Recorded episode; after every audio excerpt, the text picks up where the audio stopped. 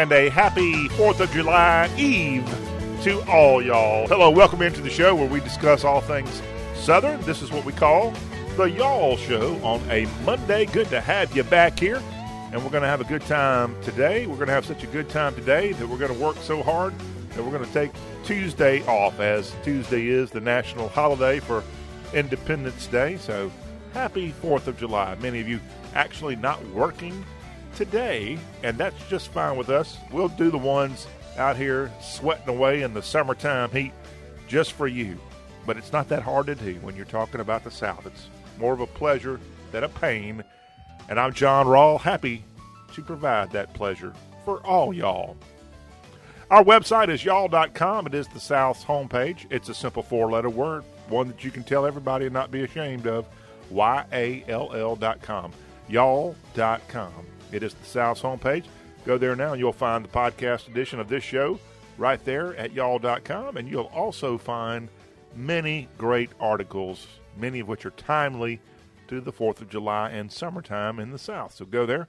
And throughout the coming days, I'll be rolling out more of the stories that are posted there right now so you can perhaps catch up on current stories posted at y'all.com. Got a busy Monday edition of y'all coming up. We got headlines from across the Southeast, a tragedy in Baltimore from the weekend. We'll fill you in on that as part of our news headlines. Donald J. Trump got the Independence weekend going in a big way as he found himself in the upstate of South Carolina as he was in Pickens on Saturday, had a humongous rally right in the downtown portion of Pickens, and that's in Pickens County, not far from Clemson, South Carolina. And we're going to actually talk about that.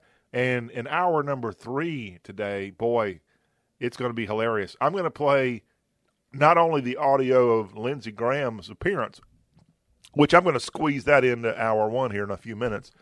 You're not going to believe the way that Lindsey Graham was received in his home county as he spoke before Donald Trump at the rally on Saturday. In fact, Lindsey Graham's already come out and endorsed the Trump 2024 campaign. But he did not get the kind of hometown reception for himself in his home county. Oh, it's it's it's classic. and I'm going to play that if I can if I can handle it. I'm going to play that and in hour 3 today what I was teasing is is as bad as that was, I'm going to let you hear from the governor of South Carolina for just a minute in hour 3 because Henry McMaster got up on stage and brought the laughs. And we've got a section of his his intro for Donald Trump there that we'll play as we continue on with this Monday edition. So we got news headlines to get to. We've got sports information to pass along on today's Y'all Show. In our first hour, we'll let you all know about the two-time USFL champion Birmingham Stallions. Congratulations to the horses out of Beeham as they picked up their second straight world championship, winning the USFL championship in Canton, Ohio.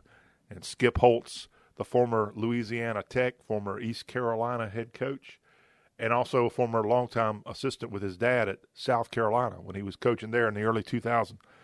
Skip Holtz capturing another title for Birmingham on Saturday. We'll let you know about that and other sports goings on in our sports update. In this opening hour of the Y'all Show, it pays to go to church. At least for me, it is this week because I was sitting in church Sunday, actually paying attention, and my uh, guest pastor, because I'm the guest, I, I was visiting a church because I'm out of town, and the the pastor that I like a lot gave an incredible pastoral prayer prior to her to his sermon. And I went and talked to him after church about it, and he said that he lifted, with permission, lifted a large portion of his sermon from a North Carolina based pastor, and it was a prayer for America on Independence Day. And I'm going to let you hear this prayer, originally done by Pastor Kevin DeYoung out of Matthews, North Carolina. He is the pastor of Christ Covenant Church, and that is a Presbyterian church in Matthew, Matthews, North Carolina. I'm going to let you let me give you this prayer for America on Independence Day that this pastor, who uh, I think is only in his early 40s, maybe 30s, has penned, and it's on the internet, and that's where my guest pastor told me he got it from. I guess pastors do that kind of stuff. They share lesson plans and I guess sermon plans. And uh, I'm going to, with permission from at least the one I went to yesterday, share that with you because it was pretty powerful. All that as part of our hashtag Hullabaloo, where we find things not just on social media, but things that get sent to us, or me sitting right there on the back pew Sunday. This one got delivered to me. So thank you, Lord, for that guidance. All that coming up in our first hour of today's Y'all Show. Our second hour, we've got more headlines. Then we've got This Week in Southern History. And it was this week in 1863, the Battle of Gettysburg happened in Pennsylvania. The North and South clashed, and that battle would turn the tide of the war for sure. If that wasn't enough to turn the tide, at the exact same time in Vicksburg, Mississippi, that city on the Mississippi River fell, and the Gibraltar of the Confederacy was no more. And we'll discuss what this week, this 4th of July week, from a Civil War perspective means. All that is part of our Southern history. Plus, we also had a presidential assassination happen this week in Southern history. So we'll let you know about all that. Plus, this is the birth week of one Alabama native Satchel Paige, one of the great baseball players of the 20th century. I'll let you know more, more about this hurler from Alabama who played in the Negro leagues and then made some some people pay attention to his performance and talent when he got a chance in the major leagues. We'll let you know more about Satchel Paige in our Southern history here today.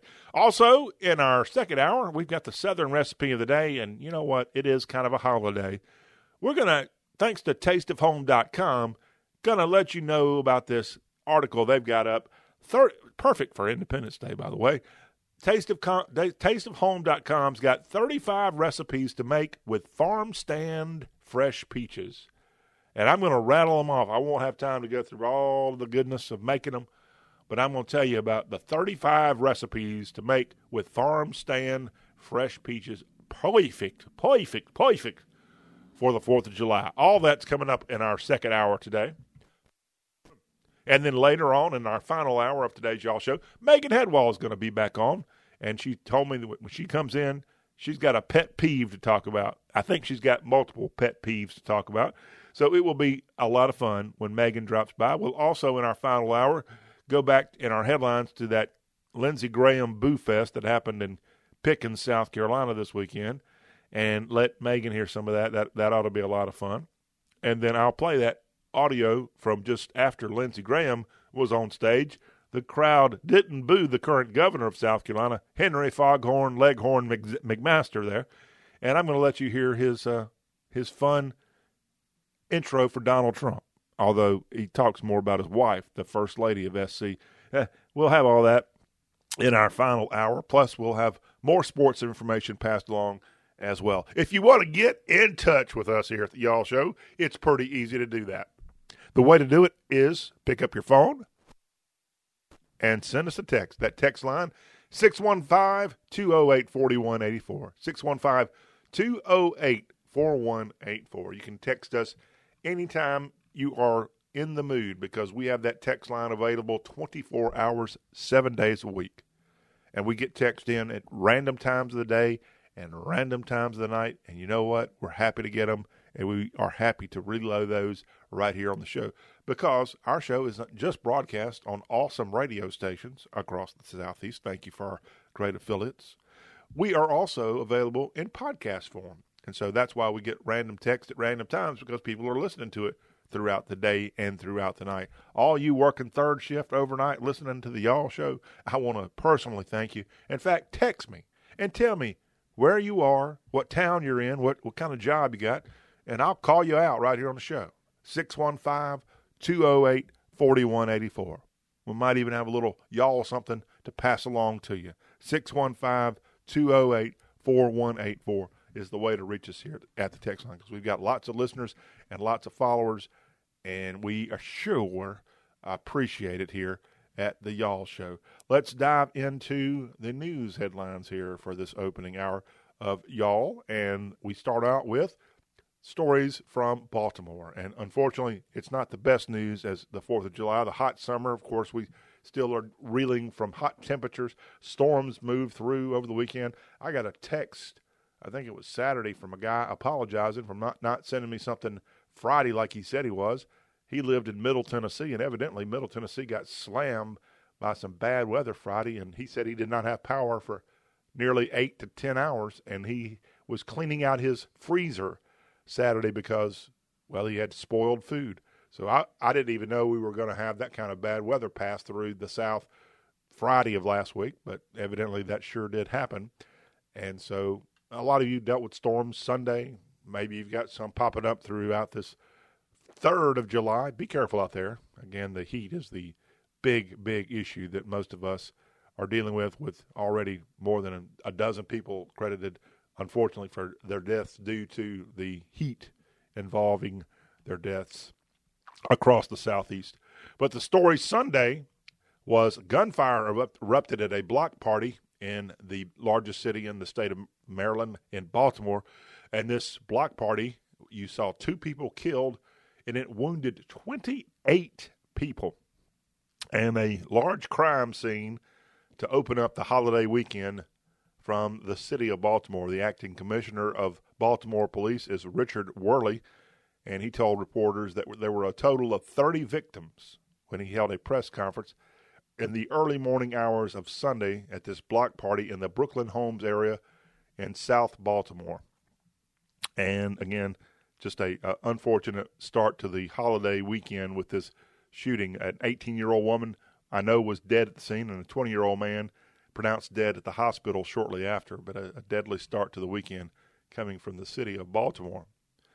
Also from Atlanta, we go, and a headline coming from there about a a rapper. I don't know if this guy's quite famous or not, but that's regardless whether his fame is great or not. He's making headlines out of the city of Atlanta. We took you first to the largest city in the state of Maryland, now to the largest city in the state of Georgia for a rapper named Young Thug. I think is his name. You know, I don't know where they come up with these names, but Young Thug Jacoby Moody is this rapper, and he is now suspected in a fatal shooting. He's been arrested and charged with murder. Real name Jacoby Moody. He's 20 years old, and he's signed to Young Thug's record label. I apologize. Young Thug is a rapper that is more well known, and this guy Jacoby Moody, who goes by FN the Dealer, now arrested and taken into custody and charged with felony murder and possession of a firearm for a commission of a felony that happened in a June 5th shooting in Atlanta. Mr. Moody is being held in the Fulton County Jail without bond. His mother told Atlanta TV station WSB that she believed it was a case of mistaken identity. She said the family was hiring an attorney and planned to make a statement later in the week.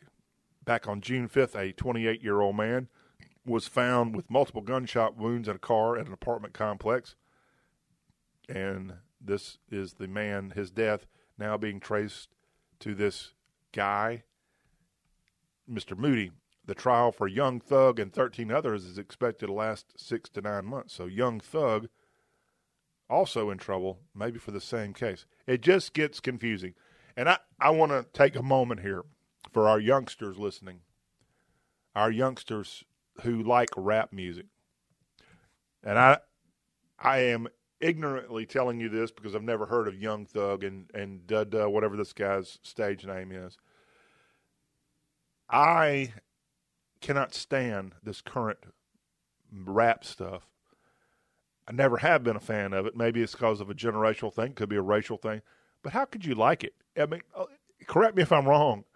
Do a large portion of the lyrics and the and these rap songs do they not promote gun violence and going after cops in a lot of cases and beating up women in a lot of cases? I may be stereotyping here, but I think I'm right. If I'm wrong, I apologize. But these rappers make music and like make millions and millions of dollars. not even singing. That's why rap's so terrible. It's not even it's not even music. It's just it's basically poetry. I'll give them credit for that. It's it's a style of entertainment that's more poetic than musical. But people are obsessed with this, and especially these young kids who listen to this junk.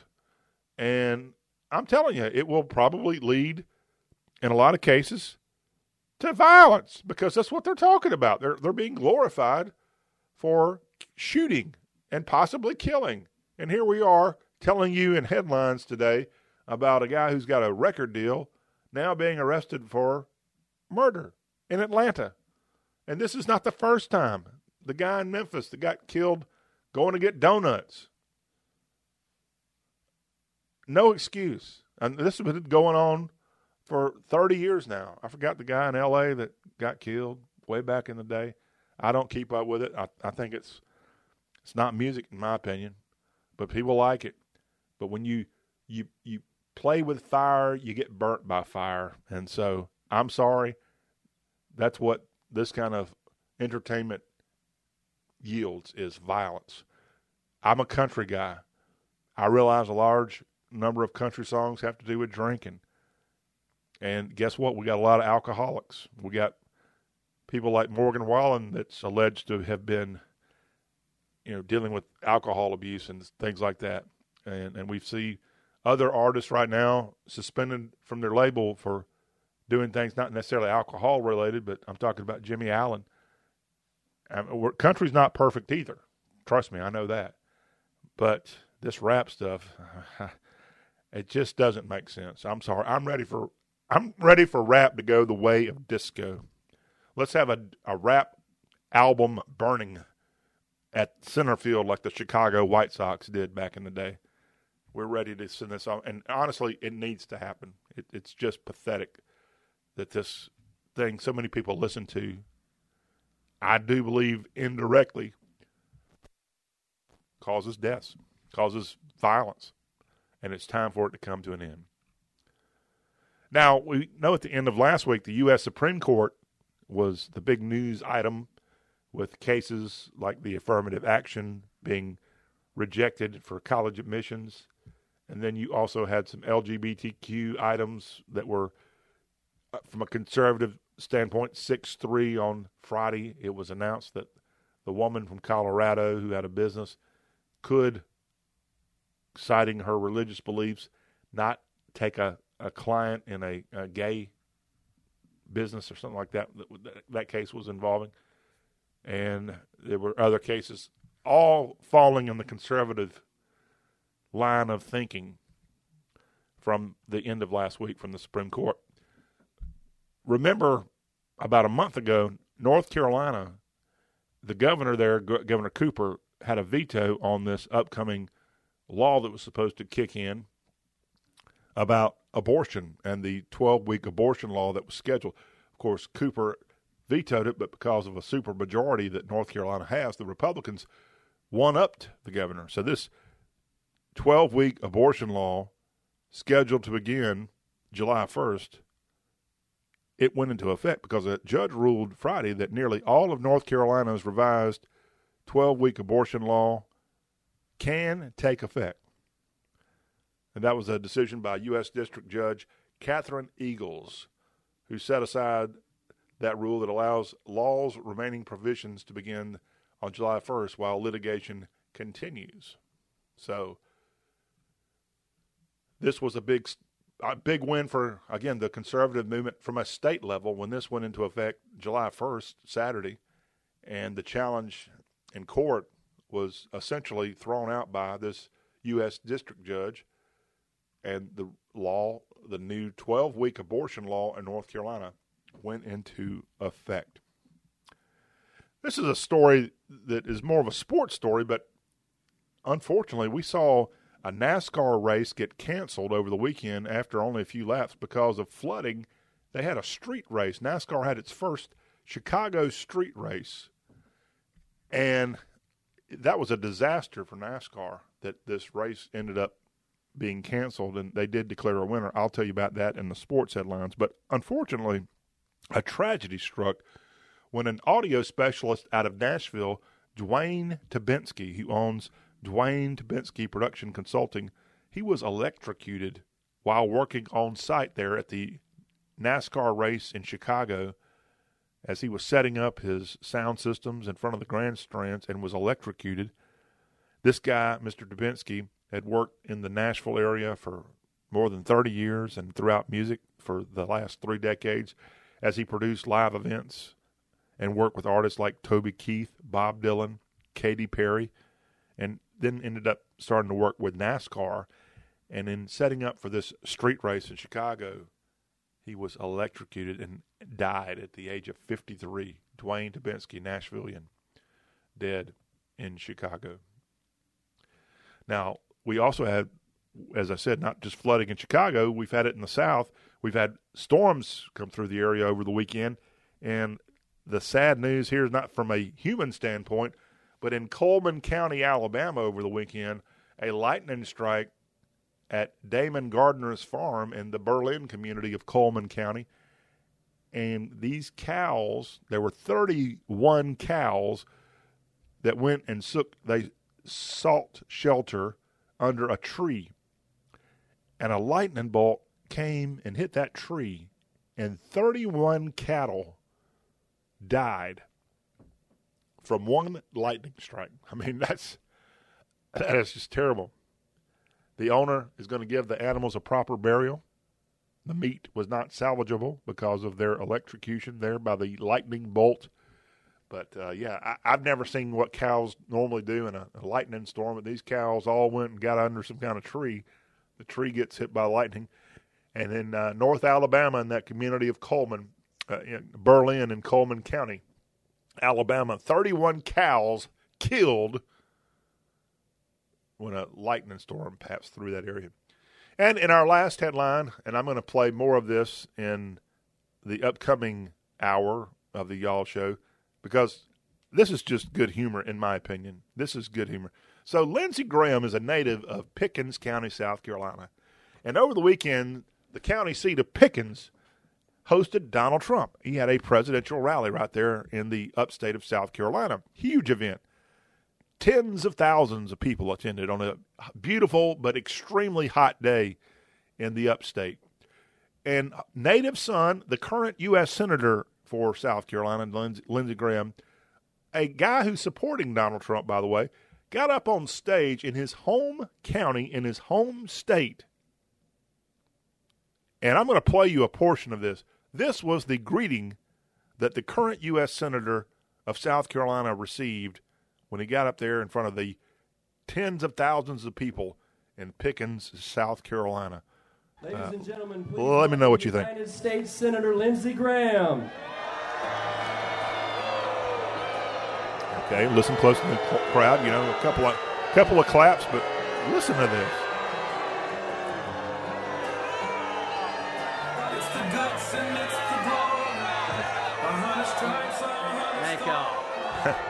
There's Lindsey.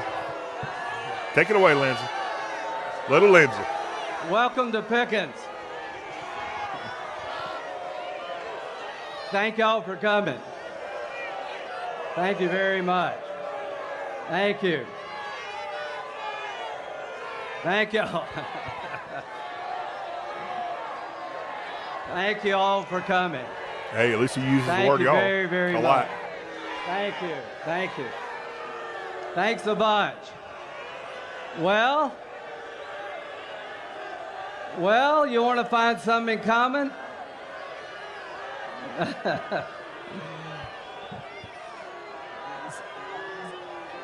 all right. Thank y'all. This is bad. Thank you all And I, I didn't much. notice it at the time, but watching the video clip, there's a woman in the background with a big old thumbs down signal for Lindsey Graham as he's booed in his home county at a rally for Donald Trump. You, you got to see this. You, you, you just got to see it. I heard one woman there yelling traitor to Lindsey Graham. You know, he went up against Trump. Uh, he went against Trump in 2016, and Trump blew him out of the water. They ended up becoming friends, but I, you know, Lindsey. The one reason the people don't like him is you just never know where he's going to stand. He just kind of bounces back and forth, and I think the people, even in his home county, have had about enough of Lindsey Graham. You know what, people? I say in South Carolina, put up somebody good and run against Lindsey Graham in the next election if he runs again. Heck, with that kind of reception, I don't know what he could run for. I don't think he could be elected coroner in Pickens County. I would say dog catcher. I don't think they have elected positions of that in Pickens County, but gosh, hostile crowd there, not a friendly crowd on the home turf, Lindsey. He's a traitor. Of course, that could have been a Clemson fan because Lindsey grew up in the shadows of Clemson, and he is a gamecock through and through, undergrad and law school at the University of South Carolina. Maybe that's what they're not so happy about. But a, a rough crowd there Saturday in Pickens when Lindsey Graham helped open the show for Donald Trump. Hour three, I'm going to play more of that, and I'm also going to let you hear the current governor of South Carolina, his introduction, which was a lot a lot different than Lindsey's there from the weekend. And that's a look at some of our headlines here on the Y'all Show today going on across the Southeast. We'll take this break, and when we come back, we've got a quick look at sports. As we got a new champion of the USFL, that plus more on that Chicago race that got halted after just a handful of laps. A first time winner on NASCAR. I'll let you know all about that when the Y'all Show comes right back.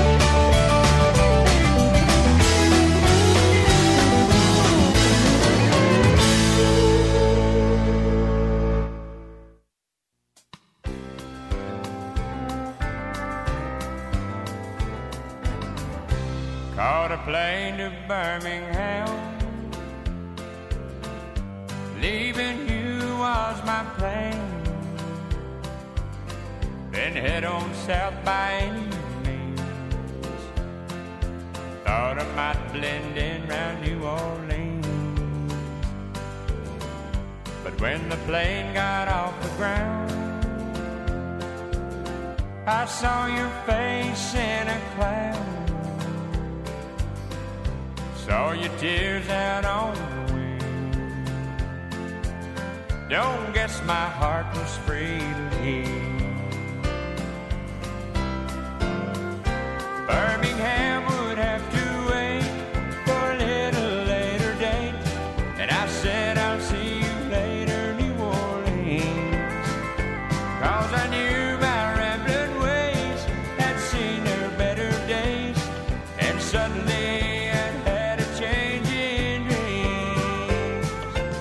Oh, the Birmingham turnaround from Keith Whitley. That is a fantastic song from back in the 1980s and from the album Don't Close Your Eyes, in case you want to go find that one. And Skip Holtz, he's done the Birmingham turnaround. Congratulations to the head coach of the Birmingham Stallions as this USFL team going back to back over the weekend as they captured the USFL title with a 28 12 victory over the Pittsburgh Maulers. Got a little close there, but in the end, Beham able to survive and captured their second straight USFL title in the re energized Professional Football League that I think NBC might have had the call on that one over the weekend.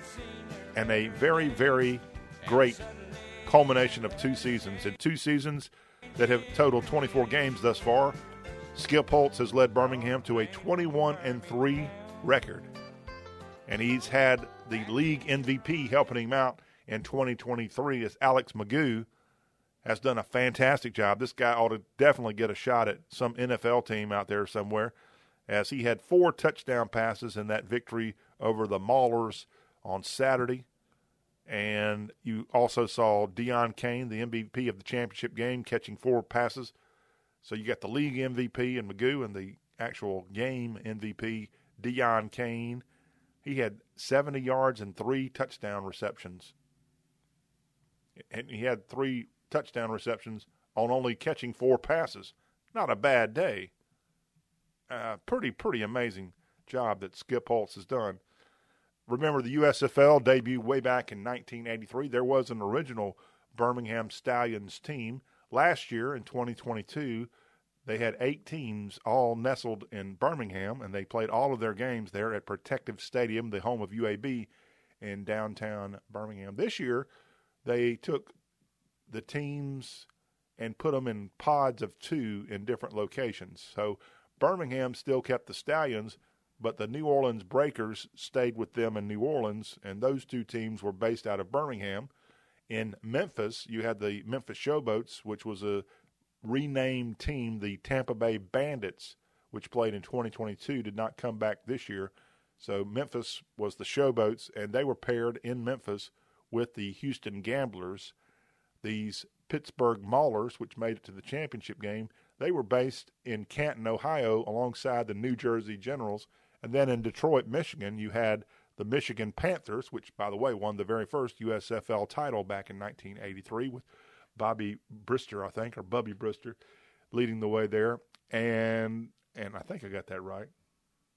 That, that's a long time ago. I barely, I don't, I, I don't remember. I don't remember that 1983 USFL Michigan Panthers team. I do remember the New Jersey Generals because they had Herschel Walker and Doug Flutie, and I love their name. And Donald Trump owned the team back then. And I liked, uh, I guess I like, I liked the Generals. If I had to go pick a shirt out, I would have been a Generals fan back then because I don't really remember the Stallions playing, and I, think I barely remember the old Memphis Showboats. But I, I, I don't know what I was doing in 1983. Now that I think about it, but in 2023, I know what I'm doing. I'm talking about the Birmingham Stallions with back-to-back titles of this league, and the championship game again being on the NBC network.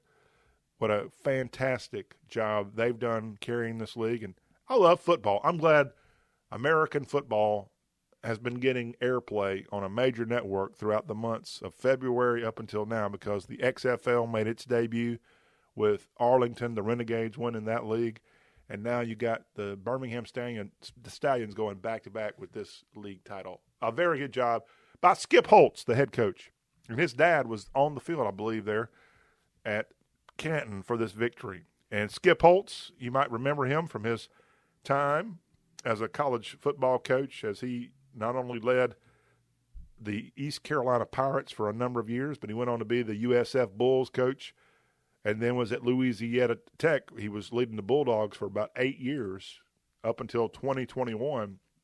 And then last year, becoming the head coach, offensive coordinator, and quarterbacks coach of the Stallions. He's also the Stallions general manager. I'd say he's doing a pretty good job there with his time at Birmingham. He actually played high school football in Fayetteville, Arkansas, when his dad, Lou Holtz, would have been coaching the Razorbacks in the, I guess that would have been the early 1980s. And then he actually uh, was, his college is Notre Dame, as Lou Holtz went on to be the head coach at the Notre Dame Fighting Irish back in the 1980s. So, Skip Holtz, been around a long time in football and now taking his talent from college to the professional ranks of the USFL. And I'd say he's doing a pretty good job.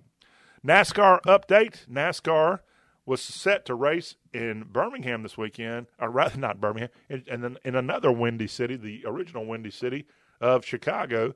And unfortunately, their road race in downtown Chicago was canceled after just a few laps. The the race was originally scheduled for Saturday, but was suspended after 25 laps because of a lightning strike in the area. NASCAR tried to resume Sunday morning, but ended up having so much rain and ended up canceling this race in Chicago. And it's not a very good thing. They had a Nashville based audio engineer struck by lightning and killed before the race happened. They were going to have concerts by Miranda Lambert and Charley Crockett. Those got canceled because of flooding. Just a disastrous Independence Weekend event for NASCAR in Chicago. Cole Custer was declared the winner after only 25 laps in this. And I think this race was Cole Custer, the California native's very first win in NASCAR at the Loop 121 the race there in the Windy City, and he wins that. Cole Custer. How about that? Custer wins in Chicago. And that will wrap up our sports headlines for this hour. Later on, in more sports coverage that we'll have for you, I'm going to let you know about the amazing financial year that golfer Taylor Gooch, the Oklahoma State uh, he might be an Oklahoma Sooner. I'm gonna have to figure that out. No, he, he played at Oklahoma State. I apologize, Taylor. Guns up for you. We're going to let you know about the incredible financial success he's had on the LIV Tour as he won another tournament this weekend. Taylor Gooch. We'll have more about his win and also some news from conference changes in college sports. All that's coming up before we get out of here on today's Y'all Show. Stay tuned when we come back. We've got our hashtag hullabaloo for this hour, and I'm going to talk about a prayer that influenced me when I was sitting there on the back pew of church where all the sinners sit. And I'm going to let you know about that when we come right back here on the Y'all Show.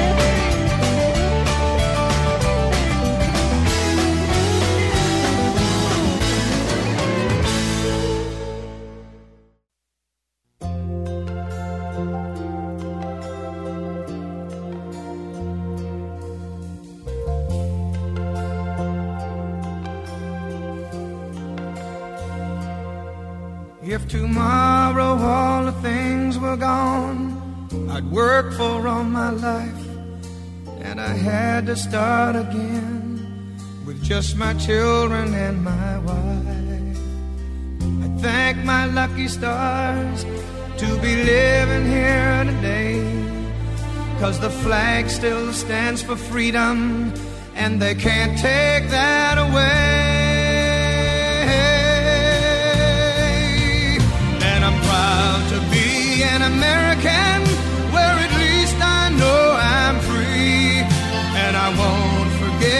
the men who died, who gave that right to me. And I gladly stand up next to you and defend her still today.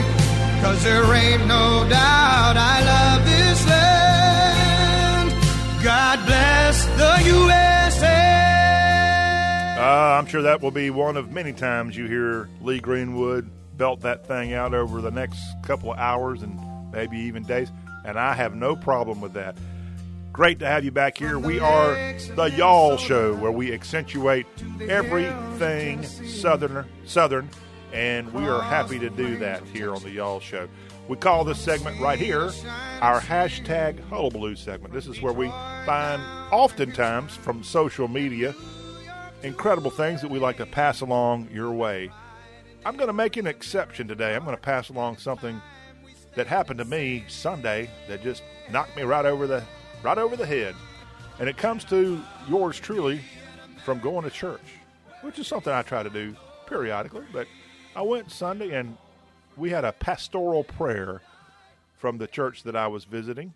And the pastor, who does a great job, Pastor Presley, thank you, sir, he did a wonderful job with his prayer before he started up his sermon as we were actually focusing in on Sunday on Galatians. I think the final chapter of Galatians, if you want to know truth. I'm not a bi- biblical scholar, so apologies. But what caught my ear was Pastor Presley's setup for his sermon. He had his pastoral prayer. And I just thought this was so impressive.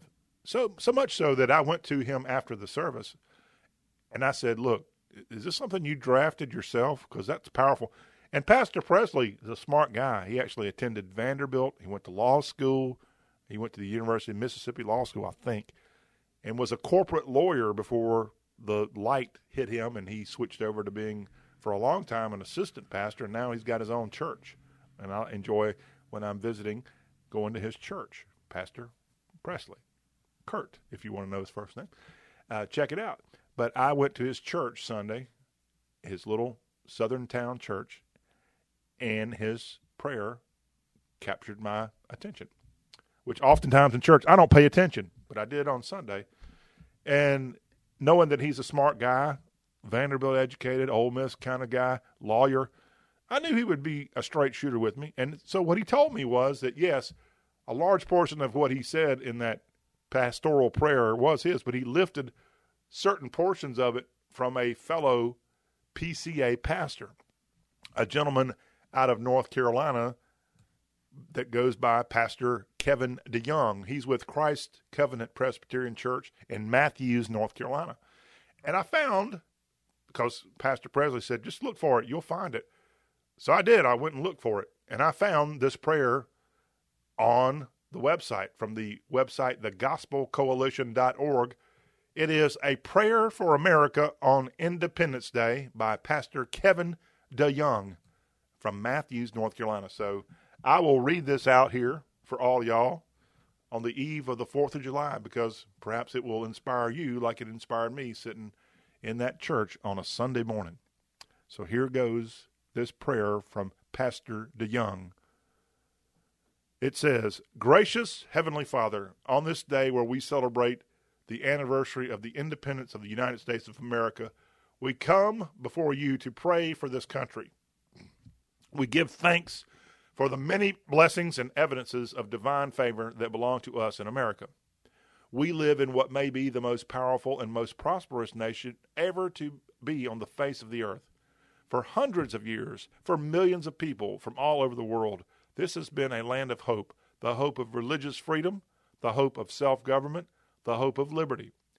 In the Declaration of Independence, our founding fathers spoke of certain unalienable rights, rights not granted by the government, but given to us by you, our Creator, which our government is obliged to protect. The United States of America began with the conviction that a nation should be founded upon truth, not opinions or preferences or feelings, but upon truths, self evident truths that remain true no matter the crime, the place, or the culture. And central among these truths is the Christian belief that all men are created equal. Made in your image, no one possesses more intrinsic worth for being born rich or poor, male or female, black or white, aristocrat or artisan, financier or farmer. We give thanks for the God given rights and hard fought freedoms we enjoy in this country.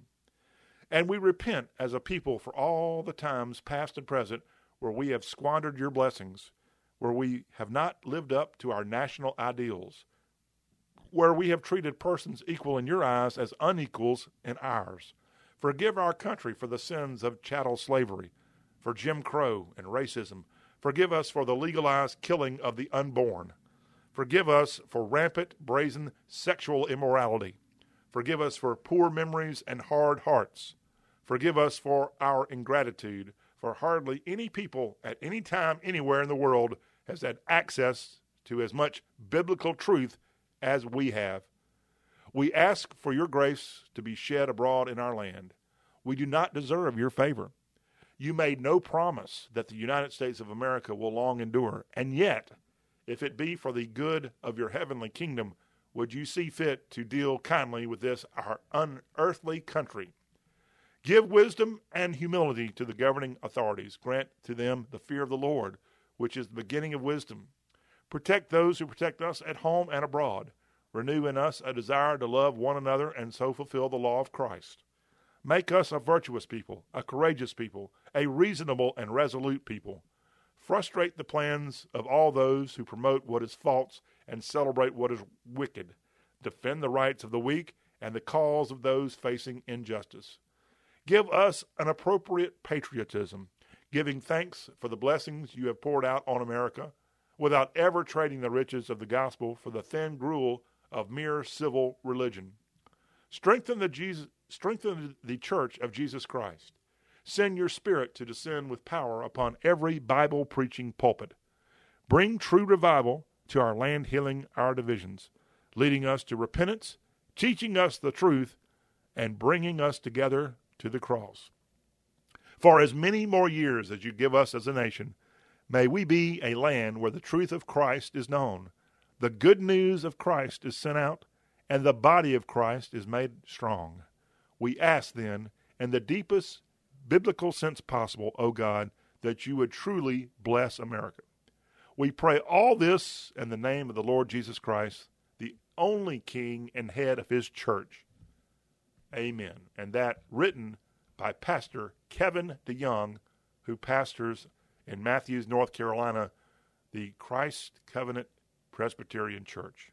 And that was shared to me by Pastor Kurt Presley at Church Sunday. And I just thought that would make a very fitting way to wrap up this first hour and our hashtag hullabaloo. And again, it is Independence Time as we celebrate America's birth, and we could not have done it with without the, the Lord Almighty and His never-ending grace. And God is why this country exists. Okay, we will move on to less biblical and religious items as we continue on with this Monday edition of the Y'all Show. And we'll get on to it right after this break, so stay tuned.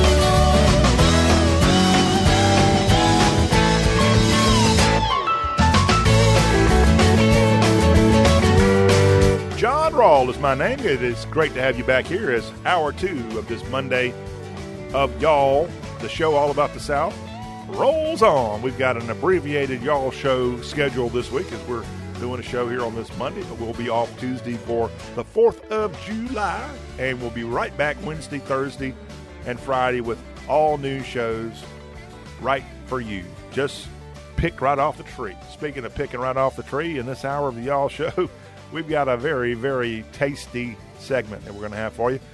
Thanks to the website tasteofhome.com, they've got an article that caught our eyes here at the Y'all Show. They have the article up right now called 35 Recipes to Make from Farm Stand Fresh Peaches.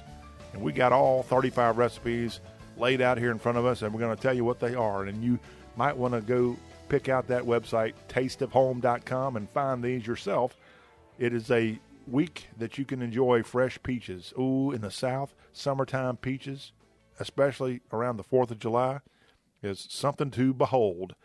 And if you go find some of these peaches at your local farm stand, you're in high hog heaven, I think is what the best way to say it would be. All that is part of our Southern recipe of the week, and we'll have that this hour. So stay tuned for that. We also have coming up here this week in Southern history. We've got lots of Southern historic things to pass along, and so you don't want to miss out on that, including the birth this week of a guy who has little, little direct connection to the South. Only visited the South, I think, one time, and he was an American. Stephen Foster is who I'm talking about. But boy, his songs, many of them, are about as Southern as you could possibly get. From My Old Kentucky Home to Oh Susanna and more. Stephen Foster was born this week, born on the 4th of July, actually, in 1826. I'm going to tell you more about him. Also, this week, we had the Battle of Gettysburg, a real turning point of the American Civil War. And I'm going to tell you about that as it was fought July 1 through 3, uh, July 1st through 3rd of 1863 in Gettysburg, Pennsylvania. I'll let you know more about Pickett's charge and more. Also, it was this week, back in 18, what year was it? 1881, that James A. Garfield was assassinated.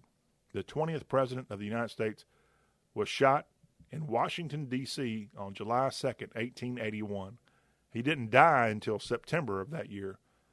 But I'm going to let you know more, about the second assassination of a president in American history as part of our Southern History Spotlight.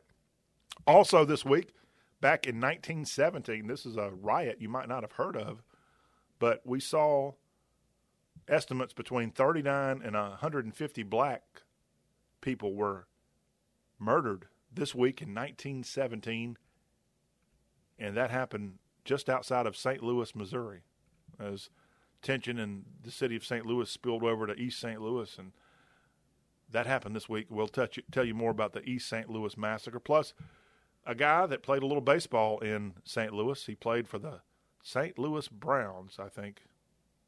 Yeah, he played for a couple years with the Browns back before they became the Baltimore Orioles. Satchel Paige was born this week back in 1906, born in Mobile, Alabama. Negro League star, played for a bunch of teams in the Negro Leagues before going on to play for a number of years in the MLB for the Indians, Browns, and Athletics. Satchel Paige, born this week. I'll tell you more about that baseball great in our Southern history. So we got food, peaches specifically to tell you about, and we got lots of great Southern history to pass along in this hour two of the Y'all Show. Coming up in hour three today, reminder that Megan Hedwall will be back on, and she's got some great things to pass along. And I'm going to play you more of that Lindsey Graham audio of him being booed, not just in his home state, but being booed off the stage in his native county, Pickens County in South Carolina. Sheesh, how low can you possibly go? and he's probably going to have a very, if he hasn't already come out with a good response, he's probably going to have a pretty funny response to that when we when when the time goes by after his pride catches up with him. All that will be discussed in hour number three today. If you want to get involved with the Y'all Show, we got an easy way for you to do that. Our text line's available 615 208 4184. 615 208 4184. That is a number you can text any time of day because this show is not only available on an incredible radio station near you, but if you miss any portion of the Y'all Show, you can catch us via text, or rather via our podcast. And on the podcast, you can listen to it and text us. If you've got something you want to pass along, we'll be happy to do that. Just send us a text. And our podcast, the options for that are at y'all.com, the South's homepage. Go there, and we've got our whole a whole section of y'all.com devoted to the Y'all Show. Got clips of all of our more than 600 episodes right there. All you got to do is push the button, and it'll start playing. And if you really got some time on your hand, we've got some of our interviews we've done through the years on video. You can watch the Y'all show being produced. So all that is at y'all.com. In addition to the website, we are also available absolutely free for the podcast edition of this show to be heard. You can listen at your leisure as we're available on Spotify. We're available on the iHeartRadio app, the TuneIn app. We're also on Apple Podcast and in iTunes. Each of those apps, all you have to do is search Y'all Show, and you'll see our delicious, beautiful, impressive red and black logo staring right at you. It says Y'all Show. Hit the button to start following it or subscribing to it, depending on the social media platform you're using. And this show each day, when we get it done, will automatically come to you. And it's a perfect way to get through your drive into work. Maybe you're working out. Let's see here. I got one friend that uh, likes to listen. Usually, they said they only listened to like the first 30 minutes. And I, I told them, look, you got to listen to more. We got a lot of good stuff on here. This is important stuff here. But any listen is well, well appreciated. So thank you for that. And then there are some other people who have long jobs they do and they, they listen over and over. And I appreciate them too. Hey, whatever it takes. And please help help a fellow Southerner out. Don't just keep this to yourself. We want the Y'all show to grow and grow and grow. And so the way to do that is to tell people about it. And if you find us on one of those platforms and it's easy for you to listen and keep up with us, please tell your friends that also listen to podcasts that, hey, there's one here that I think you might like because they cover stuff that you're not going to hear anywhere else. I mean, think about it. I just prayed in the last segment. It wasn't my prayer, it was from Pastor Kevin DeYoung of the Presbyterian Church in Matthews, North Carolina, as he had the prayer for America on Independence Day that I read. So I prayed. I've told you about sports, including football. And here this hour, I'm going to talk about Gettysburg, Satchel Paige, and I'm even going to tell you about how you can come up with 35 different recipes to make farm fresh peaches from from a farm stand. You can make something 35 different recipes to make with farm fresh peaches. All that is in this show. Plus Megan Hedwall's coming on here for goodness sakes. So we we really do have a pretty cool show if you don't mind me bragging, okay? Okay, I will shut up because y'all don't want to hear me bragging or maybe you do. Let's get into the headlines here quickly before we move over to more important things like Satchel Paige talk. Let's start out again with the big headline nationwide. We had a hot, hot weekend, more deaths from the triple digit temperatures across the southeast, storms passing through, power outages, and more. I hope you all are having, if you're not working on this Monday, I'm hoping you're having a great day and you're not having to deal with bad weather. You're not having to deal with awful temperatures. I haven't looked at the the the early prognostication for weather throughout the whole week, but I don't think it's going to be as bad this week as last week. If I could put on my Weather Channel hat for a moment. So looks like we might be slightly out of the woods from a heat standpoint for this week. Unfortunately, the heat doesn't help out the tension across the country. And unfortunately, Sunday, early on Sunday in Baltimore, two people were killed in a mass shooting there, and dozens were also struck by bullets in the city of Baltimore. It was a block party in the early morning hours of Sunday, and two people opened fire at this block party, and we saw another case of innocent lives being taken. An 18 year old woman found dead at the scene, and a 20 year old man pronounced dead at a hospital shortly after the shooting. The mayor of Baltimore, Brandon Scott, at the scene said, I want those who are responsible to hear me and hear me very clearly. We will not stop until we find you, and we will find you. Until then, I hope that every single breath you take, that you think about the lives that you took, think about the lives that you impacted here tonight. Two people dead just after the shooting or during the shooting, and 28 people wounded in Baltimore early on Sunday at this block party. To Atlanta we go, and a rapper in that city who is on Young Thug's record label has now been arrested and charged with murder. He's been suspected of a role in a fatal shooting.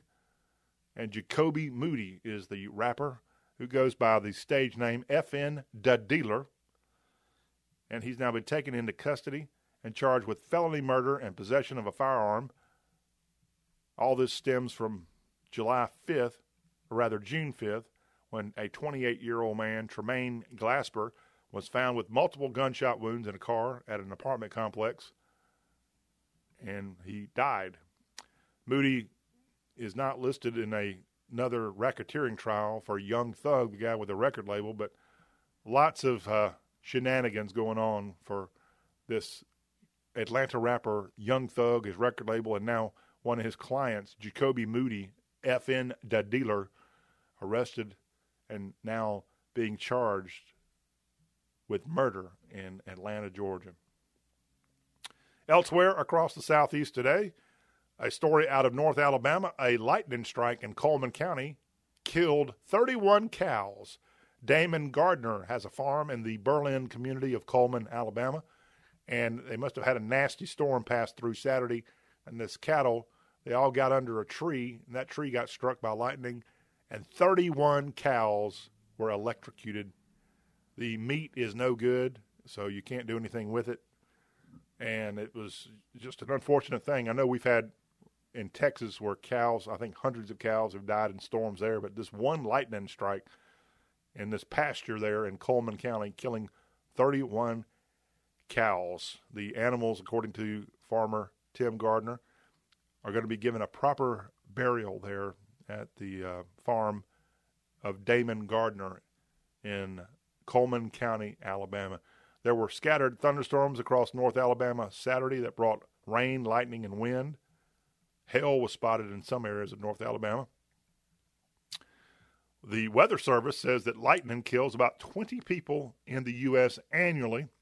There have already been six lightning deaths of humans in America in 2023, and that includes a six year old killed by lightning in Texas. I don't know if anybody tracks the number of cows that get killed by lightning in the country, but there were 31 of them that met their maker, sadly, Saturday in Birmingham. And that's really unfortunate because we know that these cows are out there just doing their thing. They're locked behind a, a fence and they're not expecting that a, a lightning bolt's going to get them, especially when they all gather under probably a pretty big tree, I assume, there at that pasture. And unfortunately, they did not survive. Let's go to New Orleans real quick and an update on Confederate monuments. You might remember that was it Mitch Landrieu was the mayor of New Orleans back in 2017, and he kind of led the way for the monuments of New Orleans, the Confederate monuments to Jefferson Davis and Robert E. Lee and others to be removed. I was told they've even removed the Andrew Jackson statue at Jackson Square. I don't know that for sure, but I know the four Confederate monuments were taken out of New Orleans. It might have been the first southern city that had monuments taken down.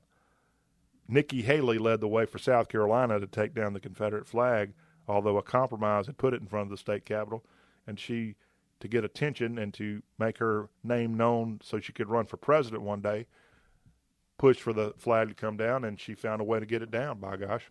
And it's down and then hasn't come back up in a museum that they allotted millions of dollars for it to go into.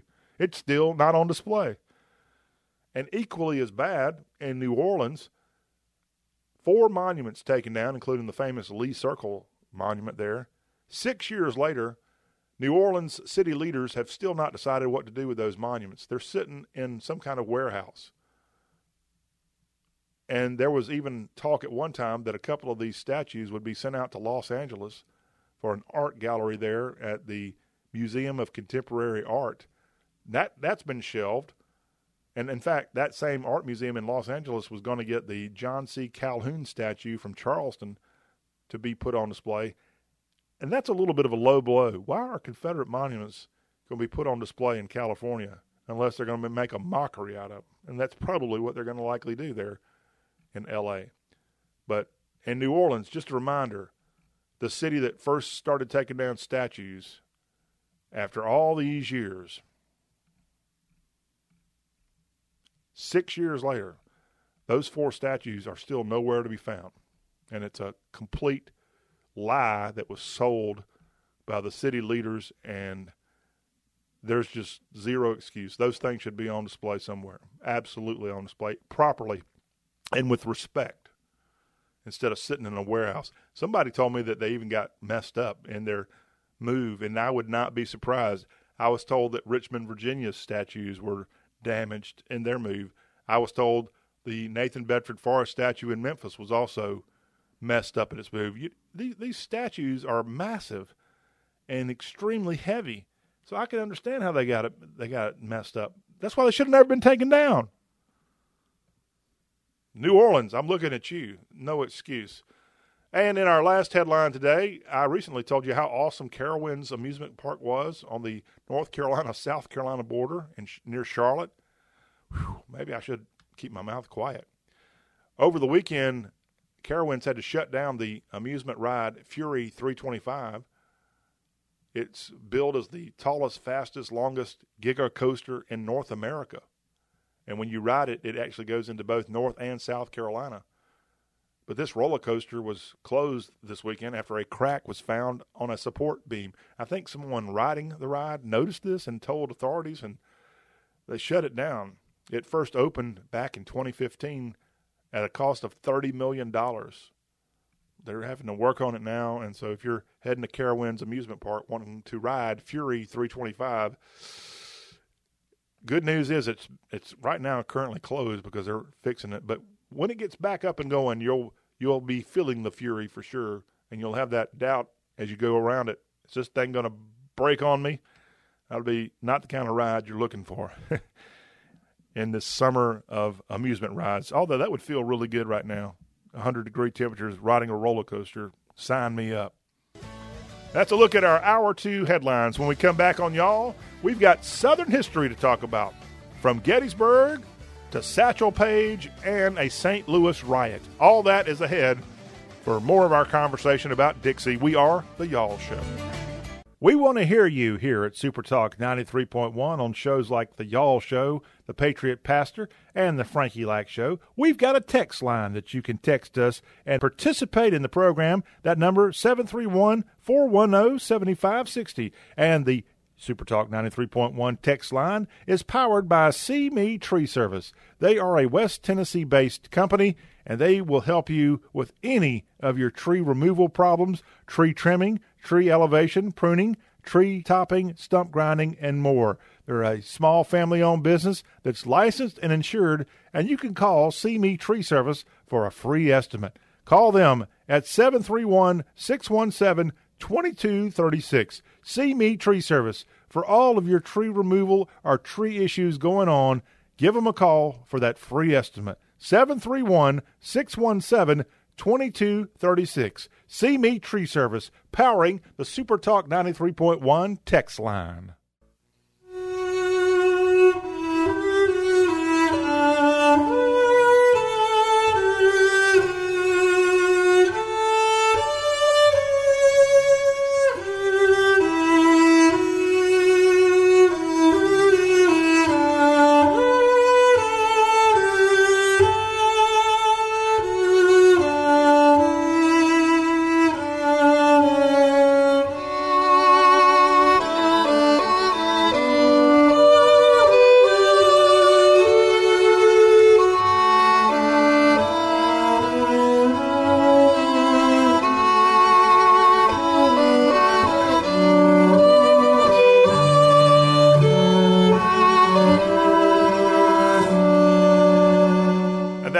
Called Old Folks at Home, written by one of America's greatest composers, Stephen Foster.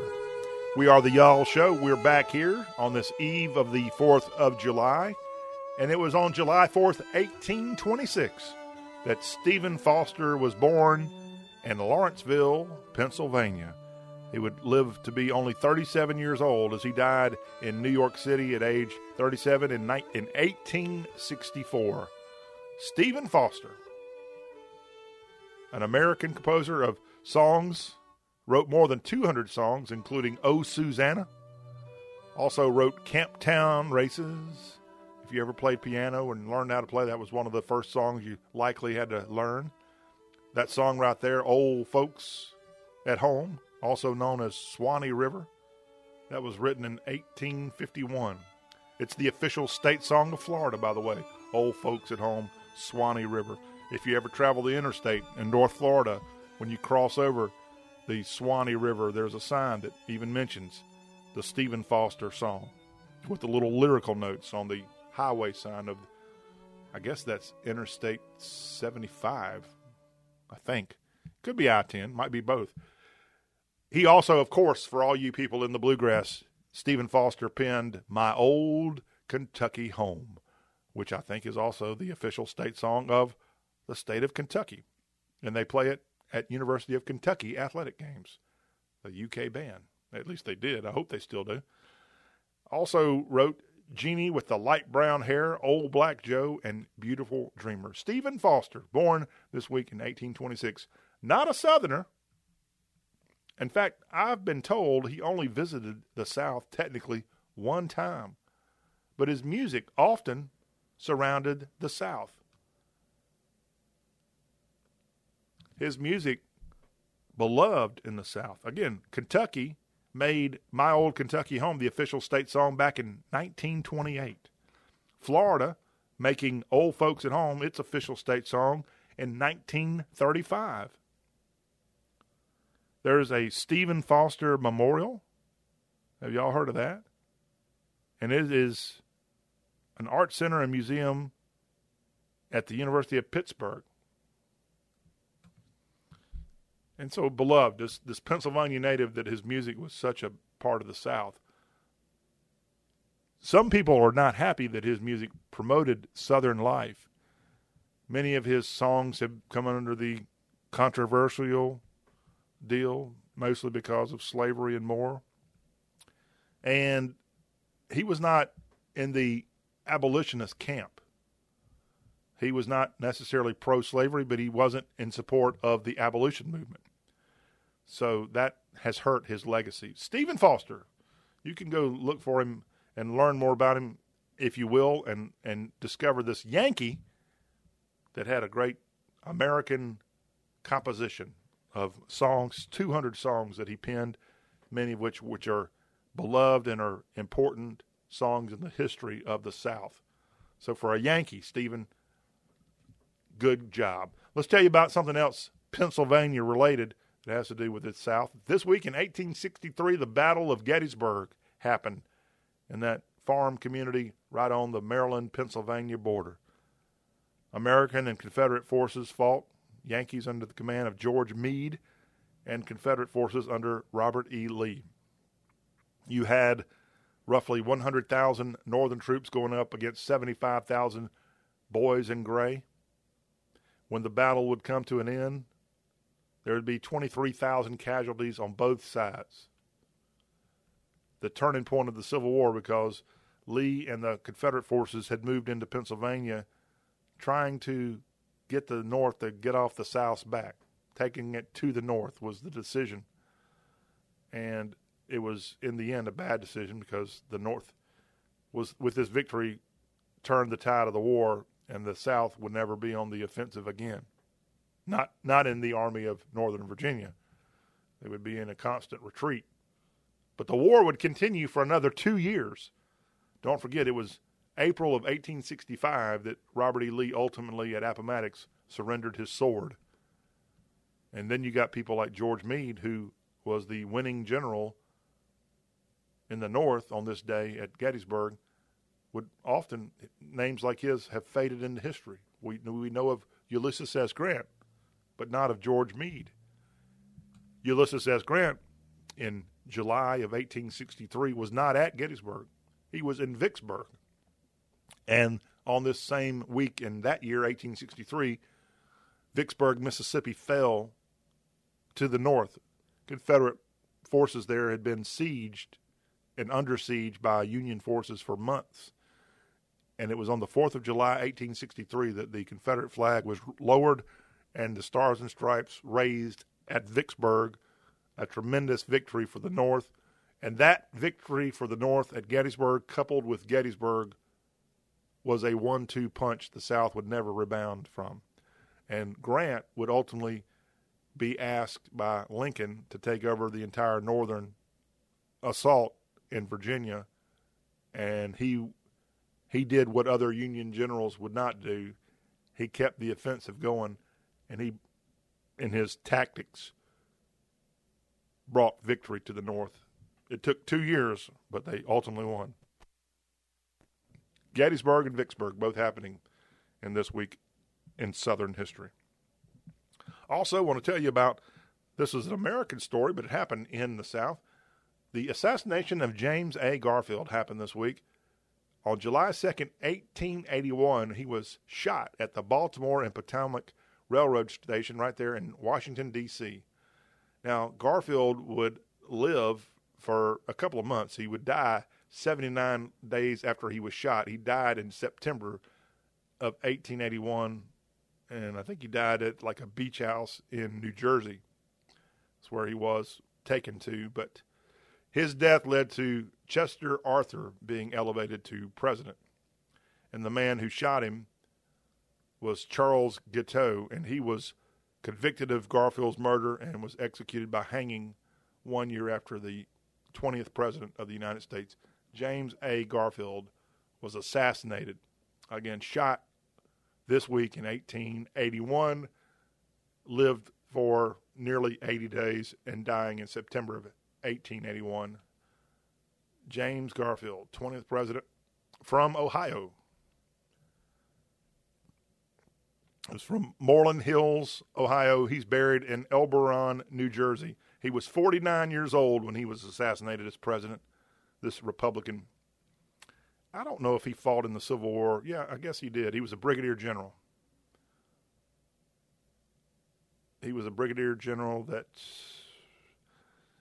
I don't. I guess he was fighting. He fought with Buell in the Kentucky area at the beginning of the war.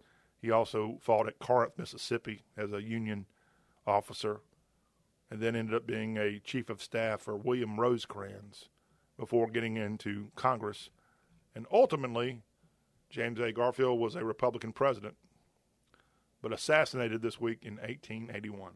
Also, in Southern history this week, this is a massacre that technically happened in Illinois, but we bring it up because of its proximity to St. Louis and its effect there on both sides of the Mississippi River. And this week in 1917, the East St. Louis Massacre happened. A series of labor and race related attacks of white Americans against black Americans.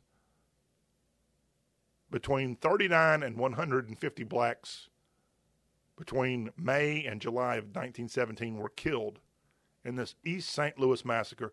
6,000 blacks left homeless. As this happened primarily in East St. Louis, right across from St. Louis, Missouri. But it happened. You might want to look into this and I, am actually glad I'm telling you about it because I'm not that familiar with this riot. I know about the Tulsa riot a couple of years later after this one.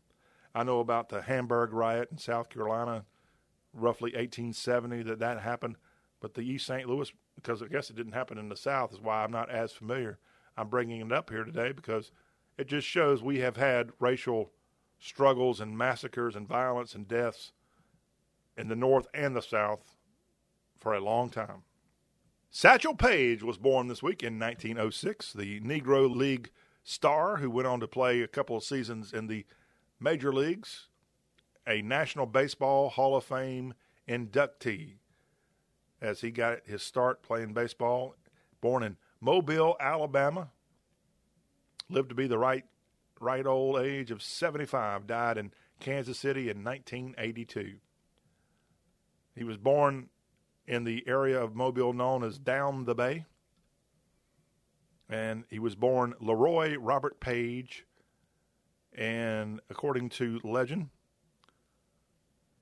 just before the start of his baseball career, Page looked too much like a page in a book. So my folks started out by spelling their name P A G E and ended up adding an I. I'm still trying to find out how he got his name Satchel. I'll have to say that for another day. But he got involved in the Negro Leagues playing in Chattanooga and Birmingham and ended up playing for the Pittsburgh Crawfords of the Negro Leagues for a number of years. Played for the Kansas City Monarchs from 1939 to 1947. The New York Black Yankees played for them in 1941. Memphis Red Sox in 1943. And then in 1948, after Jackie Robinson had integrated baseball, he played for the Cleveland Indians, playing from 1948 to 49 with that team, and then went to St. Louis. And I know they used to have a rocking chair out there for him for the Browns. He played for the St. Louis Browns in the American League from 51 to 53 and before wrapping up his career back in Kansas City for the Kansas City Athletics after they had moved to Kansas City. The amazing thing is he played for the Athletics in 1965, some 12 years after he had finished playing for the Browns after a 12 year gap. He came back and played in Major League Baseball. That is unbelievable. So in 1965, Satchel Paige would have been 59 years old. He has to be the oldest player to ever play in the major leagues, or if he's not the oldest, got to be darn near near the end. Let's see, Kansas City Athletics. Charlie Finley, who was kind of famous for doing crazy things, when Satchel Paige was 59 years old, he signed him to play for one game on September 25th of 1965 against the Boston Red Sox. Charlie Finley invited Negro League veterans, including Cool Papa Bell, to be introduced before the game. Satchel Paige was in the bullpen sitting on a rocking chair. And he started the game by getting he actually played in the game. He got Jim Gosger to pop out on a foul ball. The next man, Dalton Jones, reached first and went on to second on an infield error, but was thrown out trying to reach third on a pitch in the dirt. Then the great Carl Yastrzemski doubled, and Tony Conigliaro hit a fly ball to end the inning. The next six batters went down in order. How about that? Satchel Paige, the lights dimmed as he got off the field, led by the PA announcer, and fans lit matches and cigarette lighters while singing The Old Gray Mare. and then he even played in some exhibition games after that. But uh, in 1965, at age 59, he was still on a baseball diamond. The Alabama born Satchel Paige, born this week back in 1906, lived to be 75 years old, dying in 1982. That's a look at some Southern history for you here on the Y'all Show as we have this second hour that we devote each hour, each week, uh, segment of the second hour of our Monday show to great Southern information, Southern history, and you never know what you're going to learn here on the Y'all Show when we have that feature. When we come back, I'm going to tell you something just as exciting how you can go out to your local farm stand, and if they've got some fresh peaches, you can use those for 35 different recipes. And I'll tell you exactly what those recipes are thanks to tasteofhome.com. And we're going to dive in that right after this timeout.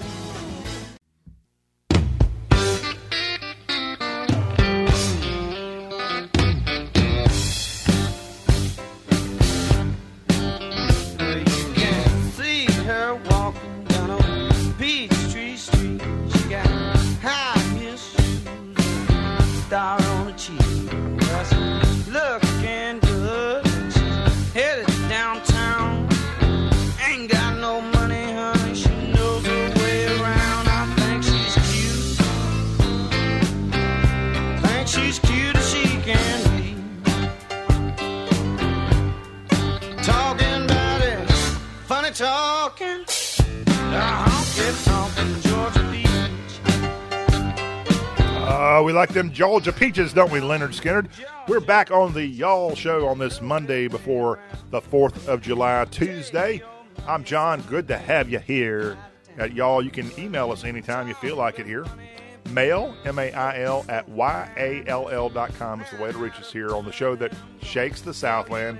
We are the Y'all Show. And you know those Georgia peaches, whether it's songs being sung by Lynyrd Skynyrd or good Georgia or Alabama or South Carolina peaches or whatever state you can get you a fresh peach in. Boy, that sounds so delicious this time of year. And with that in mind, the website tasteofhome.com is coming through for us. As Julie Myers of that website has just put up a article that caught our eye here at the Y'all Show 35 recipes to make with farm stand fresh peaches. I bet you somewhere in your area of the South, you got a special place you like to find and stop by. And they have this time of year those cute little baskets that are made with wood, the the little peach baskets. I guess that's what they're called. And they got right off the vine, right off the tree, peaches, ripe. Oh, so wonderful. It's July in the South, y'all. You deserve a good Southern peach.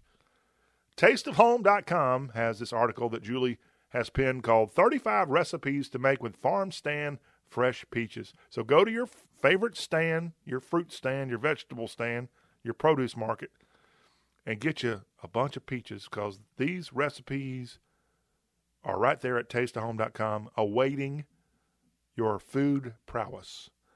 I can't walk you through all the do's and don'ts. I'm just going to tell you what they are because there's 35 of them. So you're just going to have to trust me on this one. Up first is grilled peach rice and arugula salad. Is one of the recipes that you can do with fresh peaches from your local stand. Another peach is spiced peach puffs. That looks pretty darn cool. I don't know when you'd eat that. Is that more of a dessert? Some people they say use custard filling for that re- recipe, but again, you can find it right there at tasteofhome.com. Another peach recipe. This is I, am going to have to skip past this one because it looks so darn delicious. Peach pound cake. Peach pound cake, right there. You can go get the recipe at Taste of Home. Also, peach blueberry cobbler. Now that's pretty awesome. Mixing peaches and blueberries together for a delicious cobbler. Also, the peach caprese salad. If you're worried about your diet, check that recipe out at tasteofhome.com. It's again 35 recipes of how you can make things with fresh peaches here in July. Up next, the lime and spice peach cobbler. Lime and spice. That sounds pretty amazing. Up next, golden beet and peach soup with tarragon. A soup with peaches in it. The recipe right there at Taste of Home. Up next is pretty peach tart. A tart the peaches. Up next, another tart. The peach blueberry crumble tart is a recipe you can go dig up at this website. Also, if you want to mix in some meat with your peaches, the chicken with peach cucumber salsa. I never thought about mixing peaches and chicken. That would be awesome. Anybody out there want to make that for me sometime? Next up, the Pretty Peach Jam, homemade jam with peaches. Perfect for the summer. How about peach cobbler dump cake? You have the slow cooked peach salsa as a recipe from tasteofhome.com as we're walking through their various recipes. Another option is the peach bruschetta. Perfect snack. They call it a nice light snack option. Up next, the slow cooker peach crumble. Now we're almost to the halfway point of our recipes. The just peachy pork tenderloin. There we have peaches mixed in with another type of meat. We told you about chicken before. Now, how about a pork tenderloin mixed in with ripe summertime peaches from Dixie? Mm, mm, mm. The baked peach pancake. Holy Toledo. I tell you, I love summer. I love peaches. I'm in hog heaven. I'm in peach heaven. Baked peach pancake is an option for you this time of year. Up next, another meat and peach combo the Caribbean spice pork tenderloin with peach salsa. That's our 18th of 35 peach recipes here. We're halfway through on our listing of 35 recipes to make with fresh peaches from your local farm stand. We have the peach blueberry pie. Mixing again peaches and blueberries together for a delicious pie. Oh, heavenly. The Northwest salmon salad. Some of you say salmon. I say salmon. It's got an L in it, for goodness sakes. The Northwest salmon salad is an option for you, for all you health conscious folks. How about a peach smoothie for all you health conscious people, or people that just want a good something to sip on? A creamy peach smoothie is not only refreshing, but it's also nutritious. And it's a delicious breakfast. Actually, my mother, bless her heart, who just called me before this hour started, and I'm going to have to call her back. But mom, mama, you're going to have to wait. I'm talking about. I'm actually bragging on you. It didn't happen much, but a few times in my childhood, she made smoothies, usually banana smoothies, and I don't even think they were called smoothies at the time. I think they were just called shakes. But she would whip up a banana shake smoothie type thing, and man, was it good! And I'm thinking she might have done a peach one at some point. Thanks, mom or as I call her, Mama.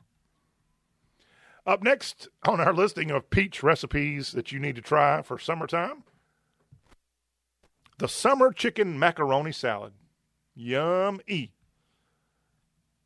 Up next, another one that you can pair with some chips the cucumber fruit salsa that's got peaches in it. Yummy. Part two. Up next, pickled peaches. Oh, that sounds fascinating for all of you who like something with a little vinegar in it as these pickled peaches combine vinegar, sugar, and warm spices. You can serve it with ice cream, pound cake, also with veggies or even some meat. The pickled peaches recipe you can find at tasteofhome.com. How about rich fruit kuchens? Kuchen, I know in German is the name for kitchen. So it's uh, this this particular recipe actually comes from German, as the description says this German classic is such a part of our reunions, we designate a special place to serve it. The Kuchen, Kuchen room. It's kind of like a coffee cake. Rich fruit Kuchens. Jawohl. Oh, now this might be my favorite one of all.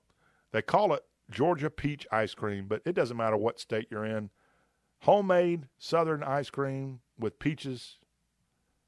I don't think it gets any better.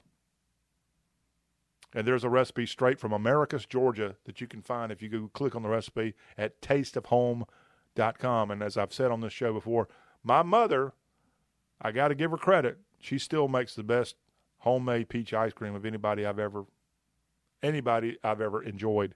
Which actually, if I think about it, really hadn't been that many people because it's a pain in the tuchus to make homemade ice cream. But her key, and I've got the recipe, but I'm not going to share it with you. I know it includes sour cream in her peach ice cream recipe. So keep that in mind. Let's wrap up our other. Let's see, our about a, we got about eight left here on our listing of 35 recipes to make with fresh peaches, courtesy of the website tasteofhome.com. How about a southern peach upside down cake? Oh, yeah, that looks delicious if you see the picture I'm looking at. Also, the golden summer peach gazpacho. Raspberry peach puff pancake is another one on this listing from tasteofhome.com. You got the raspberry peach jam. Sounds delish. Also, you've got grilled honey balsamic glazed fruit that's got not only peaches in it, but this grilled honey balsamic glazed fruit includes pineapples and more. Got a sweet and tangy sauce. The recipe right there at tasteofhome.com. How about a raspberry peach tart? That's on the breakdown of all of these recipes that have something to do with peaches in the summertime that you can find at your local Southern Farm stand. And just a couple more left here. How about the peaches and cream jelly roll? Ooh, that looks scrumptious. You can find that on the website. And then our penultimate peach recipe is the makeover turkey burgers with peach mayo. I never thought you could make mayonnaise out of peaches, but according to this recipe, you can, and you can find it there. And then lastly, the juicy peach and strawberry crumb pie. and that is our 35th of 35 recipes, courtesy of the website tasteofhome.com. You can log on there right now as writer Julie Myers has penned this 35 recipes to make with farm stand fresh peaches. Whew, we love our peaches. We're going to come back to you in hour three with Megan Hedwall and a lot of fun, so stay tuned.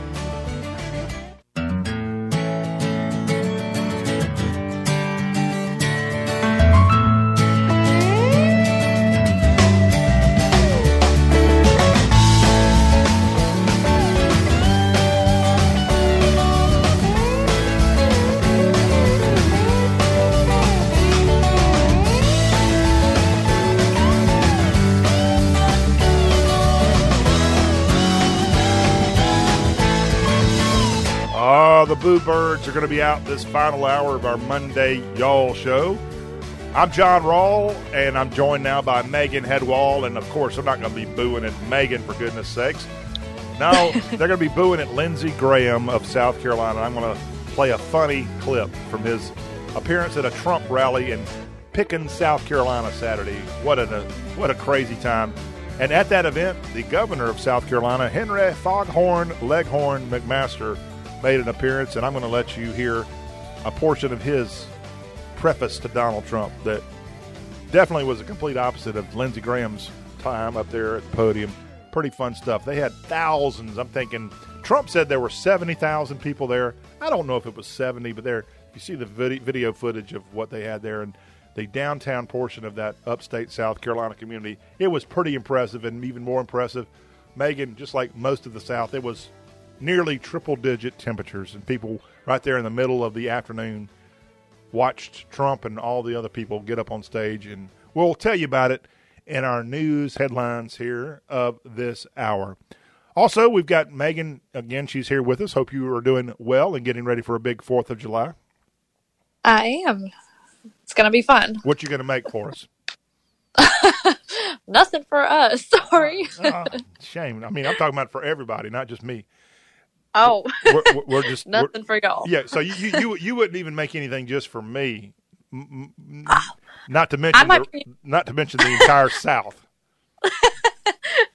No, probably not. I might bring you some uh, peanut butter and celery so you can Uh, finally yeah, try that. ne- you never brought that to me the other week, so I'm not I'm not count, counting on you to do that now. No, Don't hold your breath. yeah, I've got a I got a peeve with Megan. In fact, speaking of peeves, she's going to be on to talk about pet peeves. So we're going to have some fun with that in our next segment. Plus, before we get out of here today, an update on Southern sports as we've got a, a new champion. It's a new old champion coming to us from Birmingham, Alabama.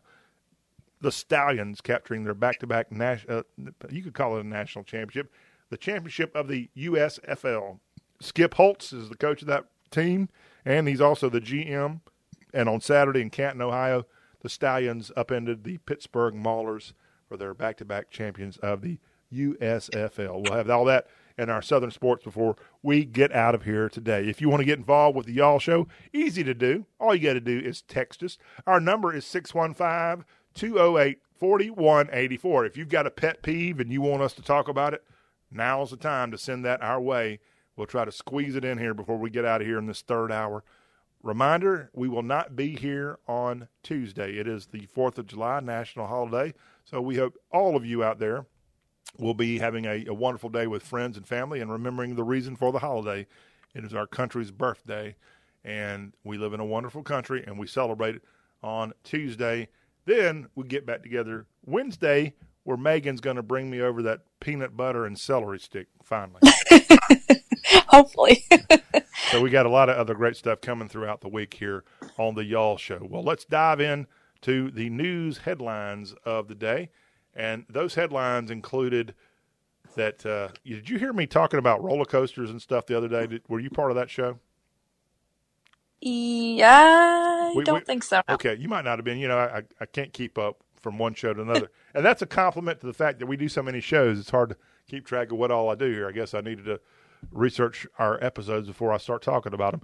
But not We need long, a roster. We do, we do, we do, and I have it in my head, but that's not good enough because my head's not that great. But we talked the other day about great theme parks, of which Silver Dollar City in Branson was the number one theme park in all of the country, and Dollywood in Sevierville, Tennessee, Pigeon Forge was the number two theme park, according to one of these websites that look at theme parks. Well, in the list in the top 25, I think, was Carowinds, which is in Charlotte. It's on the North Carolina South Carolina border, and it's a great theme park that is technically owned by our friends from Ohio, Cedar Point. They're the company that own this thing, and they know a thing or two about roller coasters. Well, guess what, Megan?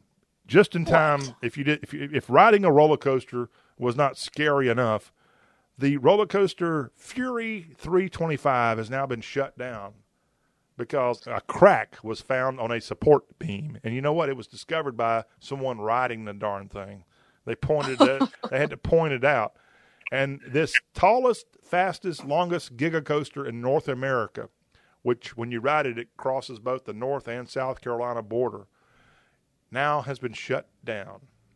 And you won't be hmm. able to ride it for quite some time. This Fury 325 first opened in 2015 at the cost of $30 million. So repair crews right there on site to try to get Fury 325 up and going. Now, roller coasters are scary enough, but for one to be broken is Yeah. I, I, I won't be volunteering to go on there anytime soon.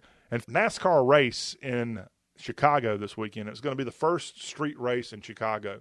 NASCAR putting this on. They put a lot of effort into it. Miranda Lambert was going to have a concert there, and a, a big deal for Independence Weekend from Chicago. Rain, wind, problems. The race got canceled after 25 laps, and they ended up giving a, a guy who had never won before the title after only Wow. a 25 lap race. A, a race that started on Saturday but couldn't get picked up on Sunday because of flooding and more in the Windy City. Can, the, the Miranda concert canceled and more. Just a terrible thing. And in addition to all of that unfortunate stuff from a sports standpoint, from a NASCAR standpoint, a Nashville sound engineer was electrocuted getting this event set up. Thirty the uh, D- Dwayne Tabinski, the owner of Dwayne Tabinski Production Consulting, electrocuted Friday. He was 53 years old and he was based out of Nashville. Had gone up there to get this thing set up.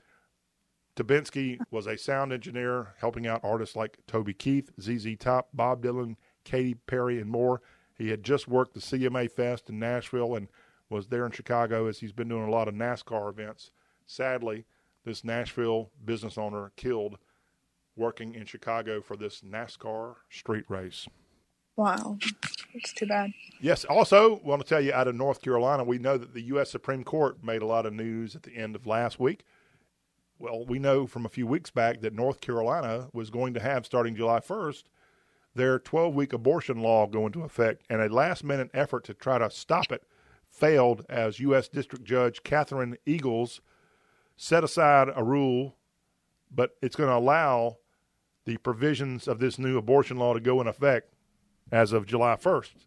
So, abortion providers had last week requested a blanket order to halt all of the July 1st restrictions that were pending in court.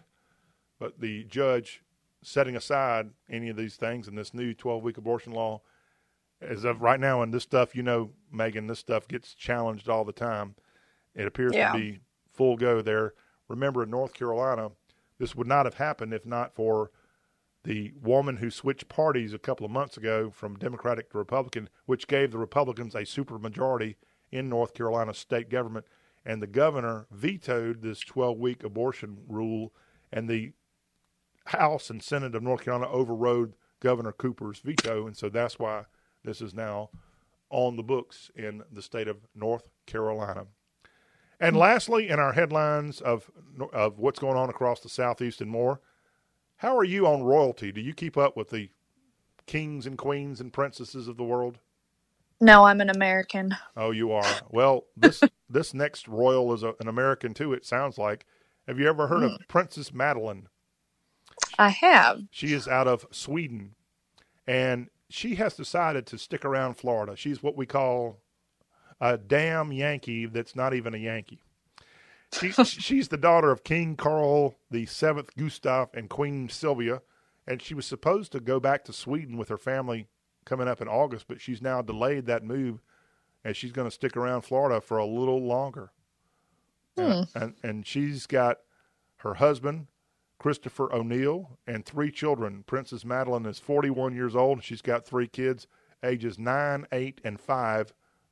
They're either a prince or princess. And they've lived in Florida since 2018, and they Oh, must wow. like it. They like Florida better than Sweden. I think I'd They like must. I think I'd like Sweden. But I like Florida too. You know, Florida, Sweden. it depends on what time of year. But yes, they um, It does. They're Swedes in Florida. I don't know exactly what part of Florida they live in, but they must like it.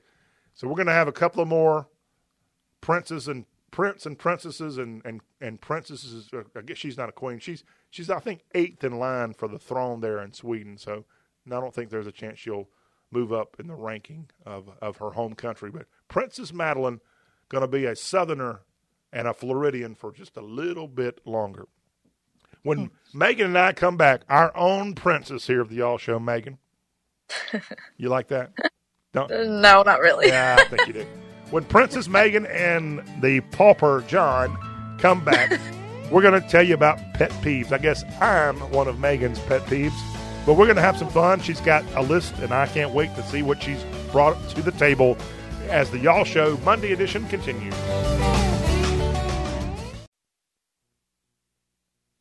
Say, can you see by the dawn's early light what so proudly we hailed at the twilight's last gleaming? Whose broad stripes and bright stars through the perilous fight so gallantly streaming. And the rocket's red glare, the bombs bursting in air, gave proof through the night that our flag was still there. Oh, say, does that star spangled banner yet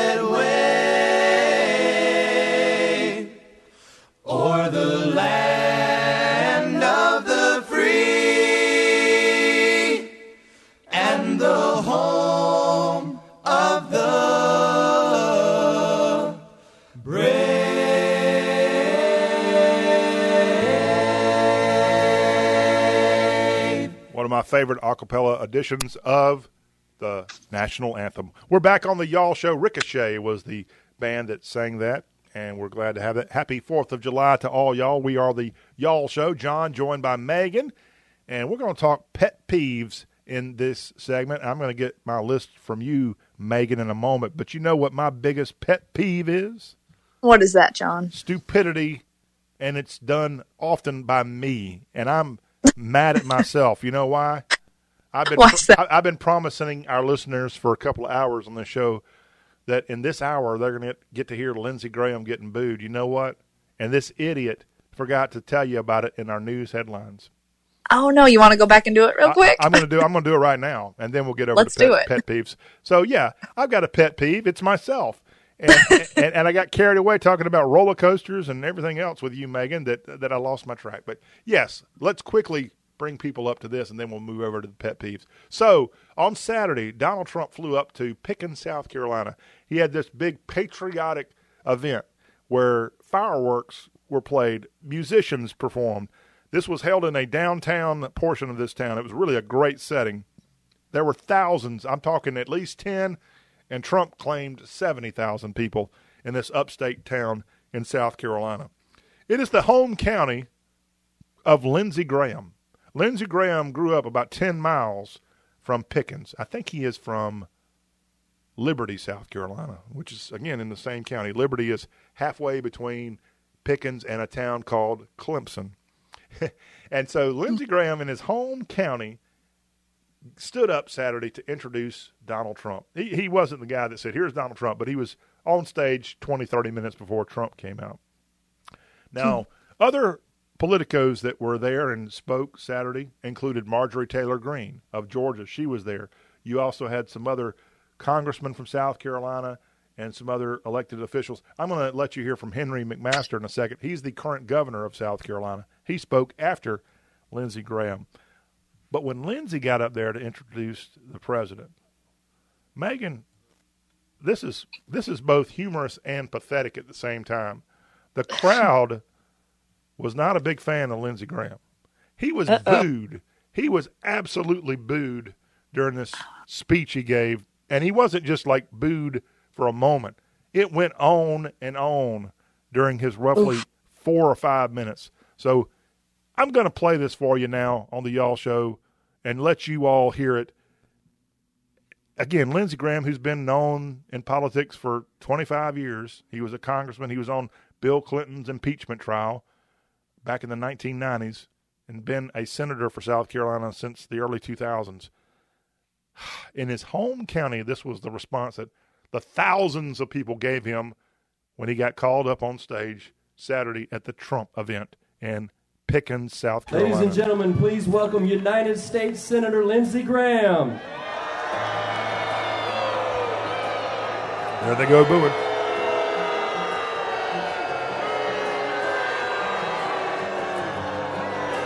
Oh, it gets worse. It's the guts and it's the glory.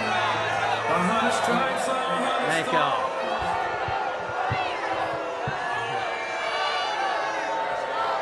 I hear somebody Welcome yelling to. Pickens. Thank y'all for coming. Thank you very much. Thank you. Thank y'all. Thank you all for coming. Thank you very, very much. Thank you. Thank you.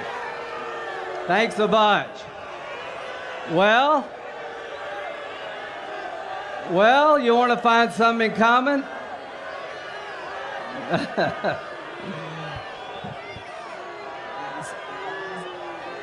All right. Thank y'all. Again, this is Lindsey Graham in his Thank home county much. in South Carolina being booed on the stage. Welcome to Pickens County. A little bit about this county. Just calm down for a second.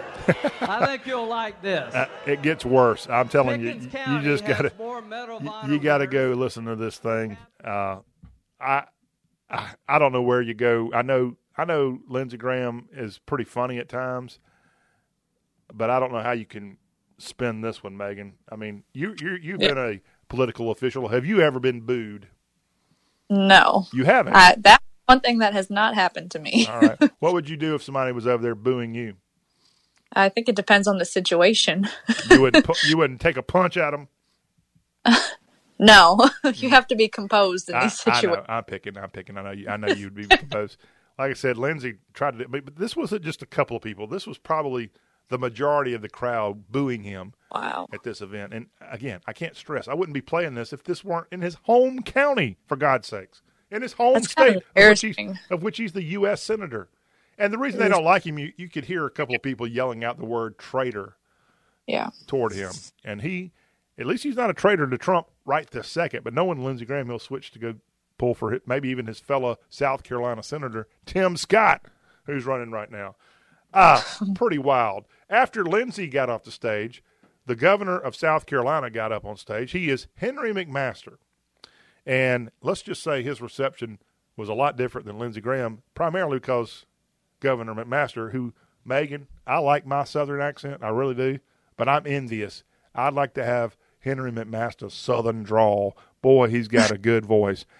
Here is the governor of South Carolina bringing some humor, thank God, to the tens of thousands of people that were there in that very hot Saturday afternoon setting in Pickens, South Carolina. Governor Henry McMaster of the eighth state in our union, the state of South Carolina. Y'all, I thank you for coming. I thank you for staying. I'll take only a few minutes. I know it's hot, but I do want to say that we all appreciate, and I know that Donald Trump appreciates you being here. I'll try to be short. There are some things I want, do want to say to you. Um, I have our, our number one. I know everybody loves Donald Trump. By the way, those I see the cameras back there. If this is showing overseas somewhere, ladies and gentlemen overseas, you're looking at America right now. Welcome, welcome to America. And we're coming back. Listen, quick story. Seven years ago, seven years ago, I was on the way to the Republican National Convention in Cleveland. Where, where's Peggy? Where's First Lady Peggy? I'm gonna tell a story about you. Come on up. Ladies and gentlemen, this is your First Lady, Peggy McMaster from Spartanburg.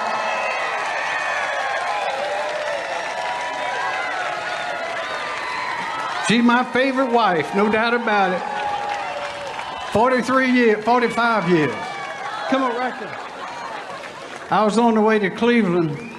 Uh, I was in Cleveland for the Republican National Convention seven years ago, and I called Peggy and said, Peggy, did you ever, in your wildest dreams, see your husband, Henry, at the Republican National Convention to nominate Donald Trump for president? In your wildest dream. She said, Boy, I hate to tell you, I never seen you in any of my wildest dreams. And that from Saturday, where Governor Henry Master was up on stage helping introduce Donald Trump. He is firmly in President Trump's camp in this 2024 reelection bid that Trump's got going on. And I love that short clip from Governor McMaster, who took over as governor after Nikki Haley resigned to go be the UN secretary.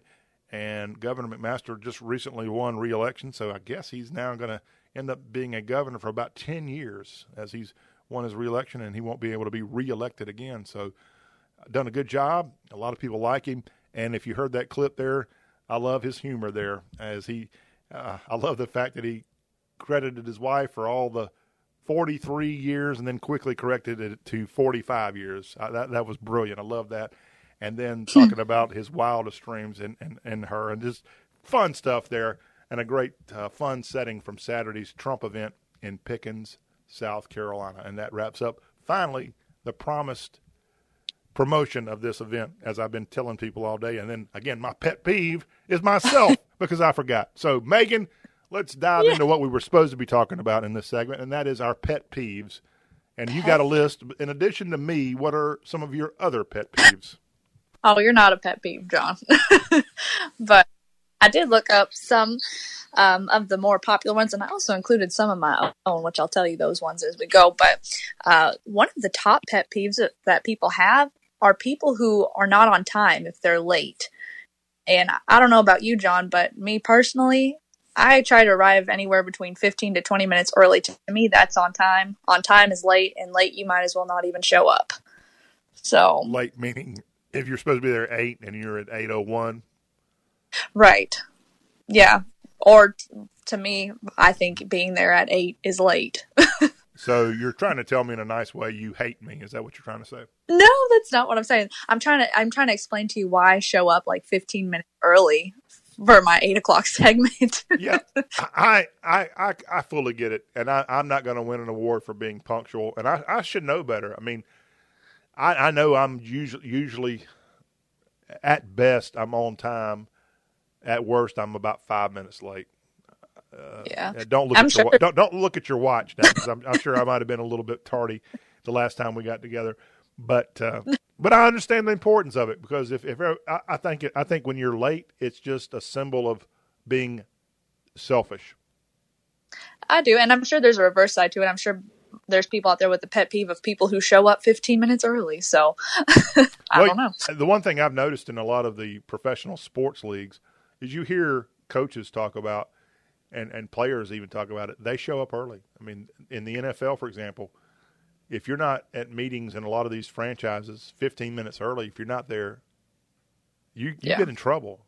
And that, you know, in, in a competitive thing like professional football, you want to make sure that the organization knows how committed you are to what they're doing. And for God's sakes, if you show up late, that's an embarrassment to the franchise. They're like, this guy doesn't care enough about us to where he didn't get here early. And so, you, Yeah, I think you, it shows. That, you must have that same attitude about life. You're rocking life, Megan. I don't know about that. I wouldn't say I'm thriving. Well, but moving on. I think you should make it in the NFL if nothing else. Oh no, I can't throw worth a darn. Well, you That's can not be a receiver. But the- you can be a receiver. I can't, I can't catch either. oh, it'll be a fun laugh. Uh, the other one, and this one, this next pet peeve is actually my brother's biggest pet peeve. It's mouth noises or smacking your mouth while you're eating. Does that annoy you, John? Uh, give me an example. Like if someone's eating and they're like smacking their mouth like as they're eating, like Smacking. Okay, because I, Yeah. I I have a confession that I don't think I'm that guilty of, but I know I have been in the past. I have been known, Megan. Maybe we need to have a meal, and you can you can review my food eating. I have been known in past times, at least, to make noises while I eat, okay, like mm, mm, you know, things like that. And I know I'm not the only person that does that. no, I don't think I do it now, but uh, I've been called out on it in the past. yeah. This next one, I'm sorry if this one annoys you, John, because I know I do this quite a bit. Uh, and Uh, and going back to what I just said, Megan, I'm Yeah. sorry. I think what I did in the past is worse than the smacking. Saying that, mm, Just making noises when you eat, like you know, almost Oh. like I'm having a conversation with my food. That's pretty Oh, I- weird. I don't know. I sometimes I hum when I eat okay, why didn't you tell us that? embarrassing. You hum? Well, like if it's really good, like I love to eat, so I'll just kind of like I- one of my maybe, maybe that's what I'm. Maybe that's what I'm doing is humming. But I really think I make some other. uh, It's things we do that we don't even realize we're doing it. right. It's not even all the time. It's just every once in a blue moon. And my coworker called me out on it one time. I was like, I am so sorry. but no, this next one, if this one annoys you, John, I'm sorry. I need to apologize. But cracking your knuckles, I think every time I come in there, I crack my knuckles at least once or twice. You know what? I've never even noticed. Oh, perfect. I'm going to keep doing it then oh, until it I'll- annoys. Now, now I'll notice it. Now you'll pick up. Now, why do you do that? I don't know. I just feel like they need to crack. So I just pop them real quick. Is there not something else you can do, like maybe scratch your nose or or, or, or, comb your hair or something? I don't know. There's not something else No. you can do. I mean, that No, some- seems, seems kind of painful. No, it's not. It feels good. Like sometimes you just feel like your knuckles need to pop a little bit. Okay, I, Uh, this one I think annoys quite a few people. I know I see this in the gym a lot. People who talk loudly while they're on the phone, like in a public place, at least put it on speakerphone so we can all participate in the conversation, not just hear one side. now we've been around enough each other. We've been around each other enough. I think. Do, do I talk loud? No, I would say you talk on a normal level. Okay, but do you know people that talk louder than they probably should? Yes, and I will admit sometimes it does drive me a little nuts. Not just when they're on the phone; they just talk loud. No, they just talk loud like there's people that'll come in and they just it's almost like they're yelling and they're having a normal conversation but the whole gym can In their defense, it's hard to purposely lower your octave. that's true Like that's true like let's say I want to talk to you at a certain octave. I did this one time. I've actually probably ruined a friendship with some guy. I went into his house. We we were going to go ride off somewhere, and his house was unlocked. And I think he often left it unlocked. To be honest with you, and he he had a wife and a couple of kids and all that. But it was the day that I was going to show up on maybe a Sunday or something. I go in the house, and he's sitting there in his lazy boy asleep. And I thought it'd be funny to try to wake him up. Uh-huh And so I, I said something like, you know, wake up. But I really yelled it louder than I should have. and I'm not kidding. This guy never liked me again after that. And, and I apologize. I mean, instead of yelling it like seven, I yelled it like nine. And it, it was louder than it should have been. And I apologize. But uh, this guy, it really, it really bothered him. Of course, maybe it was just me waking him up. But he shouldn't Yeah. have been, he shouldn't have been asleep. We were going to go, go off somewhere. In my defense, okay, power I won't try to yell. at, I, I will try to not yell at you anymore, Megan. thank you i appreciate it uh, people who don't take responsibility or initiative like if something needs to be done or taken care of Well, that's, not two, owning two different things. Let, us break them down, Megan. Come on now. People, Well, people oh. who don't take responsibility. So, give me some examples. I don't know, just people not owning up to like mistakes or things. They try to place the blame elsewhere and not just say, you know what, yes, I did it. I'm sorry. You know, Well, Megan, I mean, I don't really make mistakes. I, I, I'm very honest with you. You know, once I thought I was mistaken. Yeah. Or, or once I thought I made a mistake, but but I was mistaken. So, But uh, no, uh, that's an important thing. Look, nobody's perfect, and so Nope. when you make a mistake, as Megan just said, own up to it, and let's not try to lie about it or pretend people don't know about it. Just just deal with it. that, yeah, it makes it even worse if you try to not acknowledge it. And then what was the other part? Oh, the taking initiative. Like Okay. if something needs to be done, or you see a job that needs to be done, and having that, oh, that's not my job mentality. That drives people nuts. There's a lot of that going around. And look, sometimes you just got to get off your tuchus and, and do it because I know it Yeah. sucks. I, I've been a, a business owner a long time, and you, you pay people to do stuff a lot of times, and it's just easier, even if you're paying them, it's sometimes just easier to freaking do it yourself. Or, Yeah. may, or maybe I should just have other people. Um, but, Maybe. but I tell you, it's just pathetic how people just don't take, as you just said, the initiative, whether it's in business or in their personal life or or anything. I'm tired of people. I got a friend of mine who complains about politics all the time. He he's not happy. You know hmm. what? At the same time, he brags about he's he's never voted. He's never voted. Well, he's part of the problem. I Sorry to your friend. No, no, I agree. and I mean, I think it's just stupid, stupid. But guess what? Most people don't vote. They don't Yeah. vote. So he's part of the the norm, but it's just pathetic. But he did not. He's not taking the initiative to vote. He thinks that his vote won't matter, and I think Yeah. I think it does matter. Absolutely.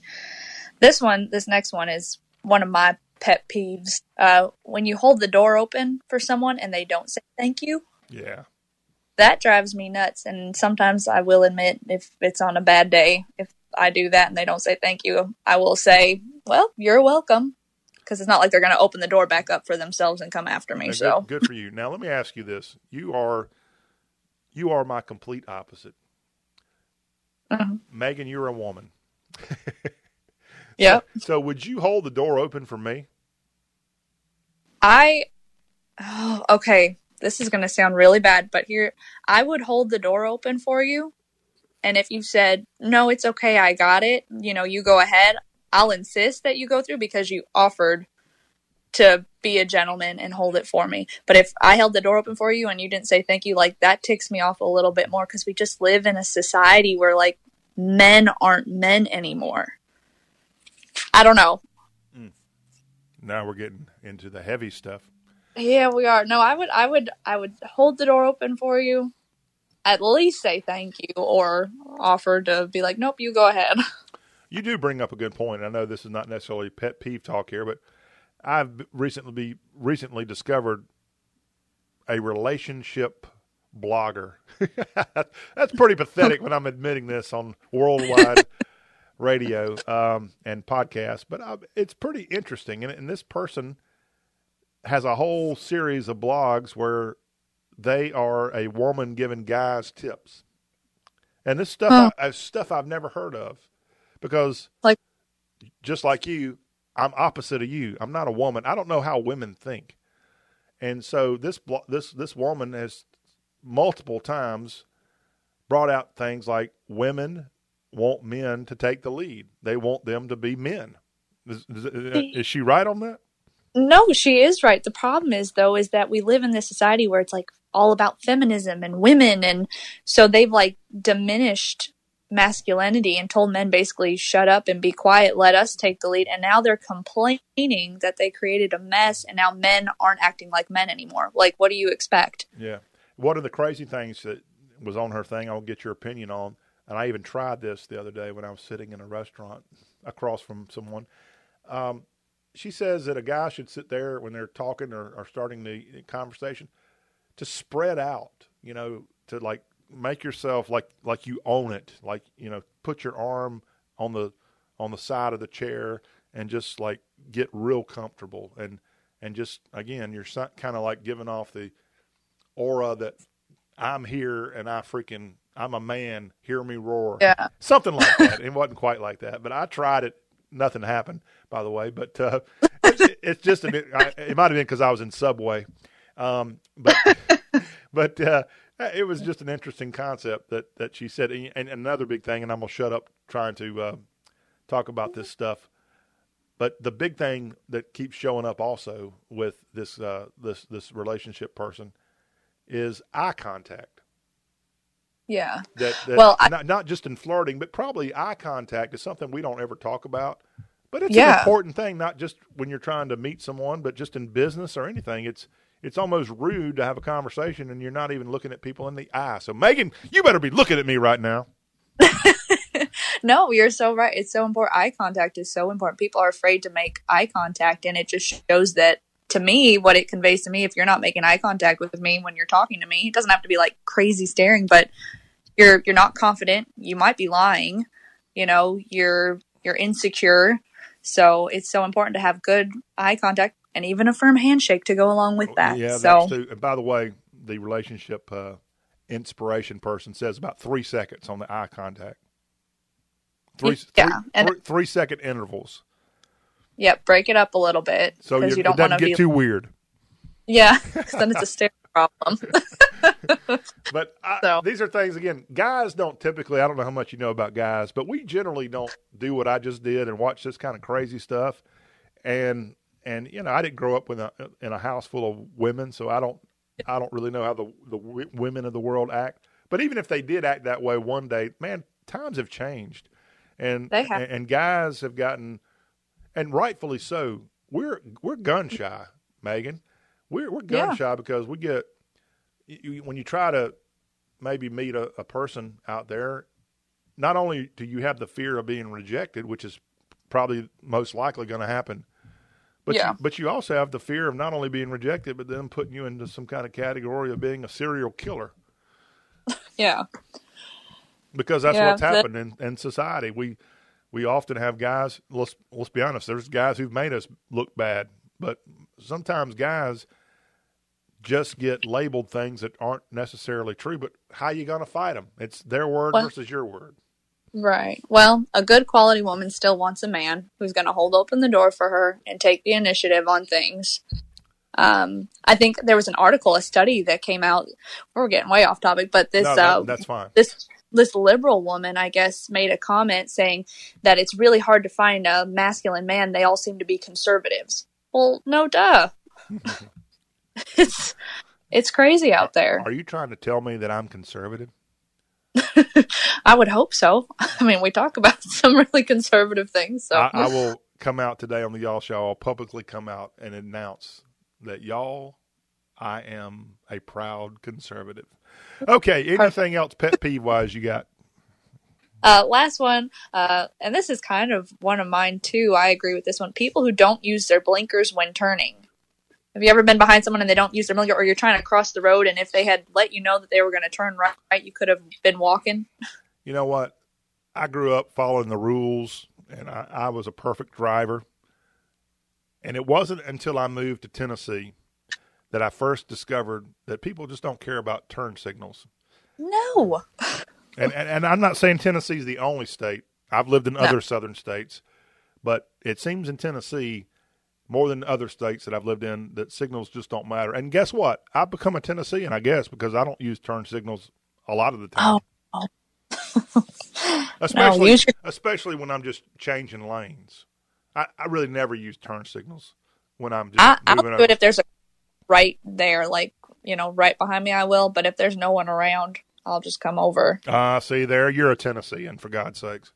Well, I know if there's like no one around on the highway and it's late at night, I'll just go over. But if there's people around, I'll use my turn signals. That way, they know what I'm doing. Yeah. Because sometimes I don't know.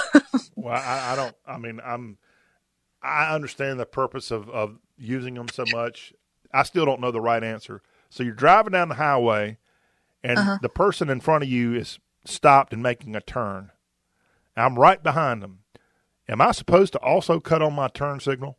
I don't know what I do because this is what makes sense to me. If I'm if they're turning, let's say they're turning left Yeah. and like a passing lane, I will turn on my turn signal. That way, the car behind me doesn't think I'm slowing down, tries to go around me because then you end up in a crash because So the I- car turning left is going to hit them. I think you're right, and I'm wrong. I don't know. This way I've been rolling for a couple of decades. I'm gonna keep rolling, but it makes sense why you'd cut your blinker on. I just I don't do it, but Yeah, I'll do it if they're turning left or if there's a car like right on my tail. Then I'll let them know that the person in front of me is turning. But for the most part, yeah, just if they're making a left turn. You know, maybe we should go back and have on this show a, a, a remedial class on how to drive safely. Maybe we should. You know, we probably should because me being a woman, you know, women are terrible drivers. I did so- not say that. I did not. No, I that. did. It's okay. You're fine. I said it. Uh, men aren't much better. but but, But- uh, yeah, men are not much better, and uh, but we love our women drivers. For all of you out there driving that are females, thank you, thank you for being you. All right, well, those are some pet peeves. If y'all got pet peeves that you want us to share, we'll be happy to bring that up anytime. Uh, just feel free to reach out to us while you're not driving, of course. 615 208 4184 is our text line. 615 208 4184. That was a fun segment, Megan. Yes. Thank you for bringing that up. Now, don't uh, don't try to outdo me on the highways with your little turn signal stuff going on. All right, Oh, we're gonna, won't. we're going to wrap this hour up after this quick break with a quick update on Southern sports. That and a quick look at our Wednesday broadcast, as we will not be on the air on the 4th of July. All that is right ahead on y'all. We want to hear you here at Super Talk 93.1 on shows like The Y'all Show, The Patriot Pastor, and The Frankie Lack Show. We've got a text line that you can text us and participate in the program. That number 731-410-7560. And the Super Talk 93.1 text line is powered by See Me Tree Service. They are a West Tennessee based company and they will help you with any of your tree removal problems, tree trimming, tree elevation, pruning, tree topping, stump grinding, and more. They're a small family owned business that's licensed and insured, and you can call See Me Tree Service for a free estimate. Call them at 731 617 2236. See Me Tree Service. For all of your tree removal or tree issues going on, give them a call for that free estimate. 731 617 2236. See Me Tree Service, powering the Super Talk 93.1 text line.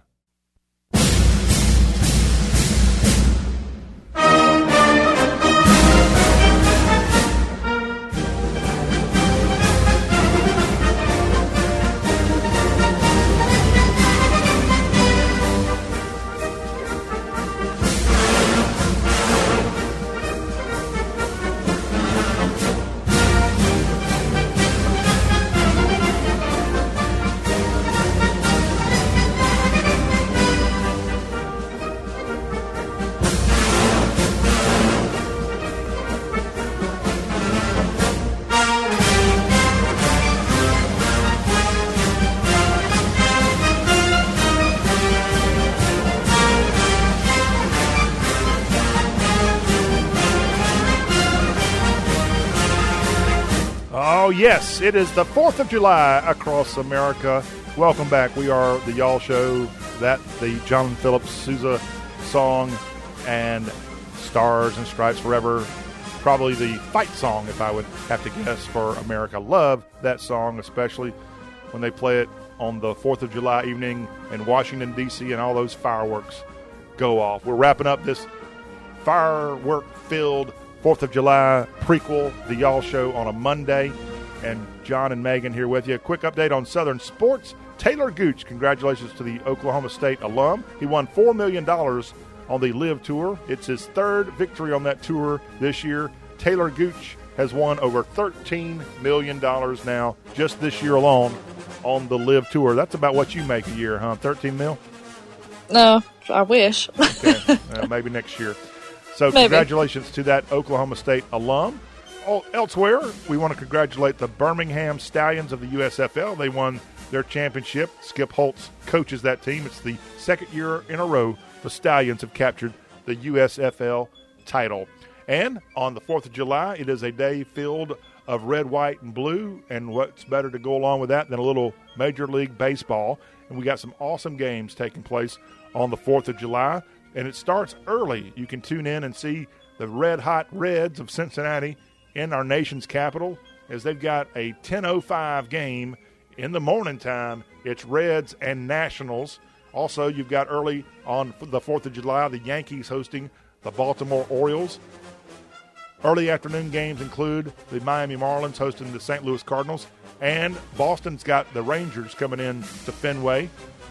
Minnesota and Kansas City get together, Brewers and Cubs. Houston's got Colorado coming into H Town. Arizona hosts the Mets. Tampa Bay's got the Phillies. San Fran and Seattle get together on the left coast. Detroit hosts the Oakland A's.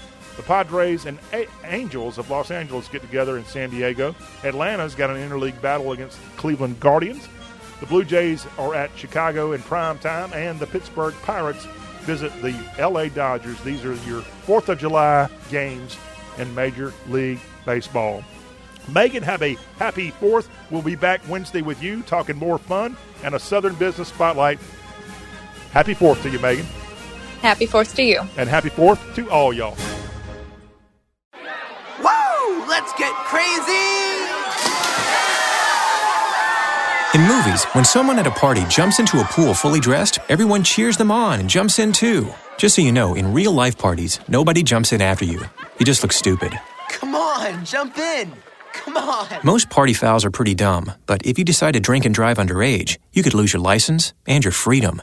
Learn more at ultimatepartyfoul.org. Brought to you by the National Highway Traffic Safety Administration and the Ad Council.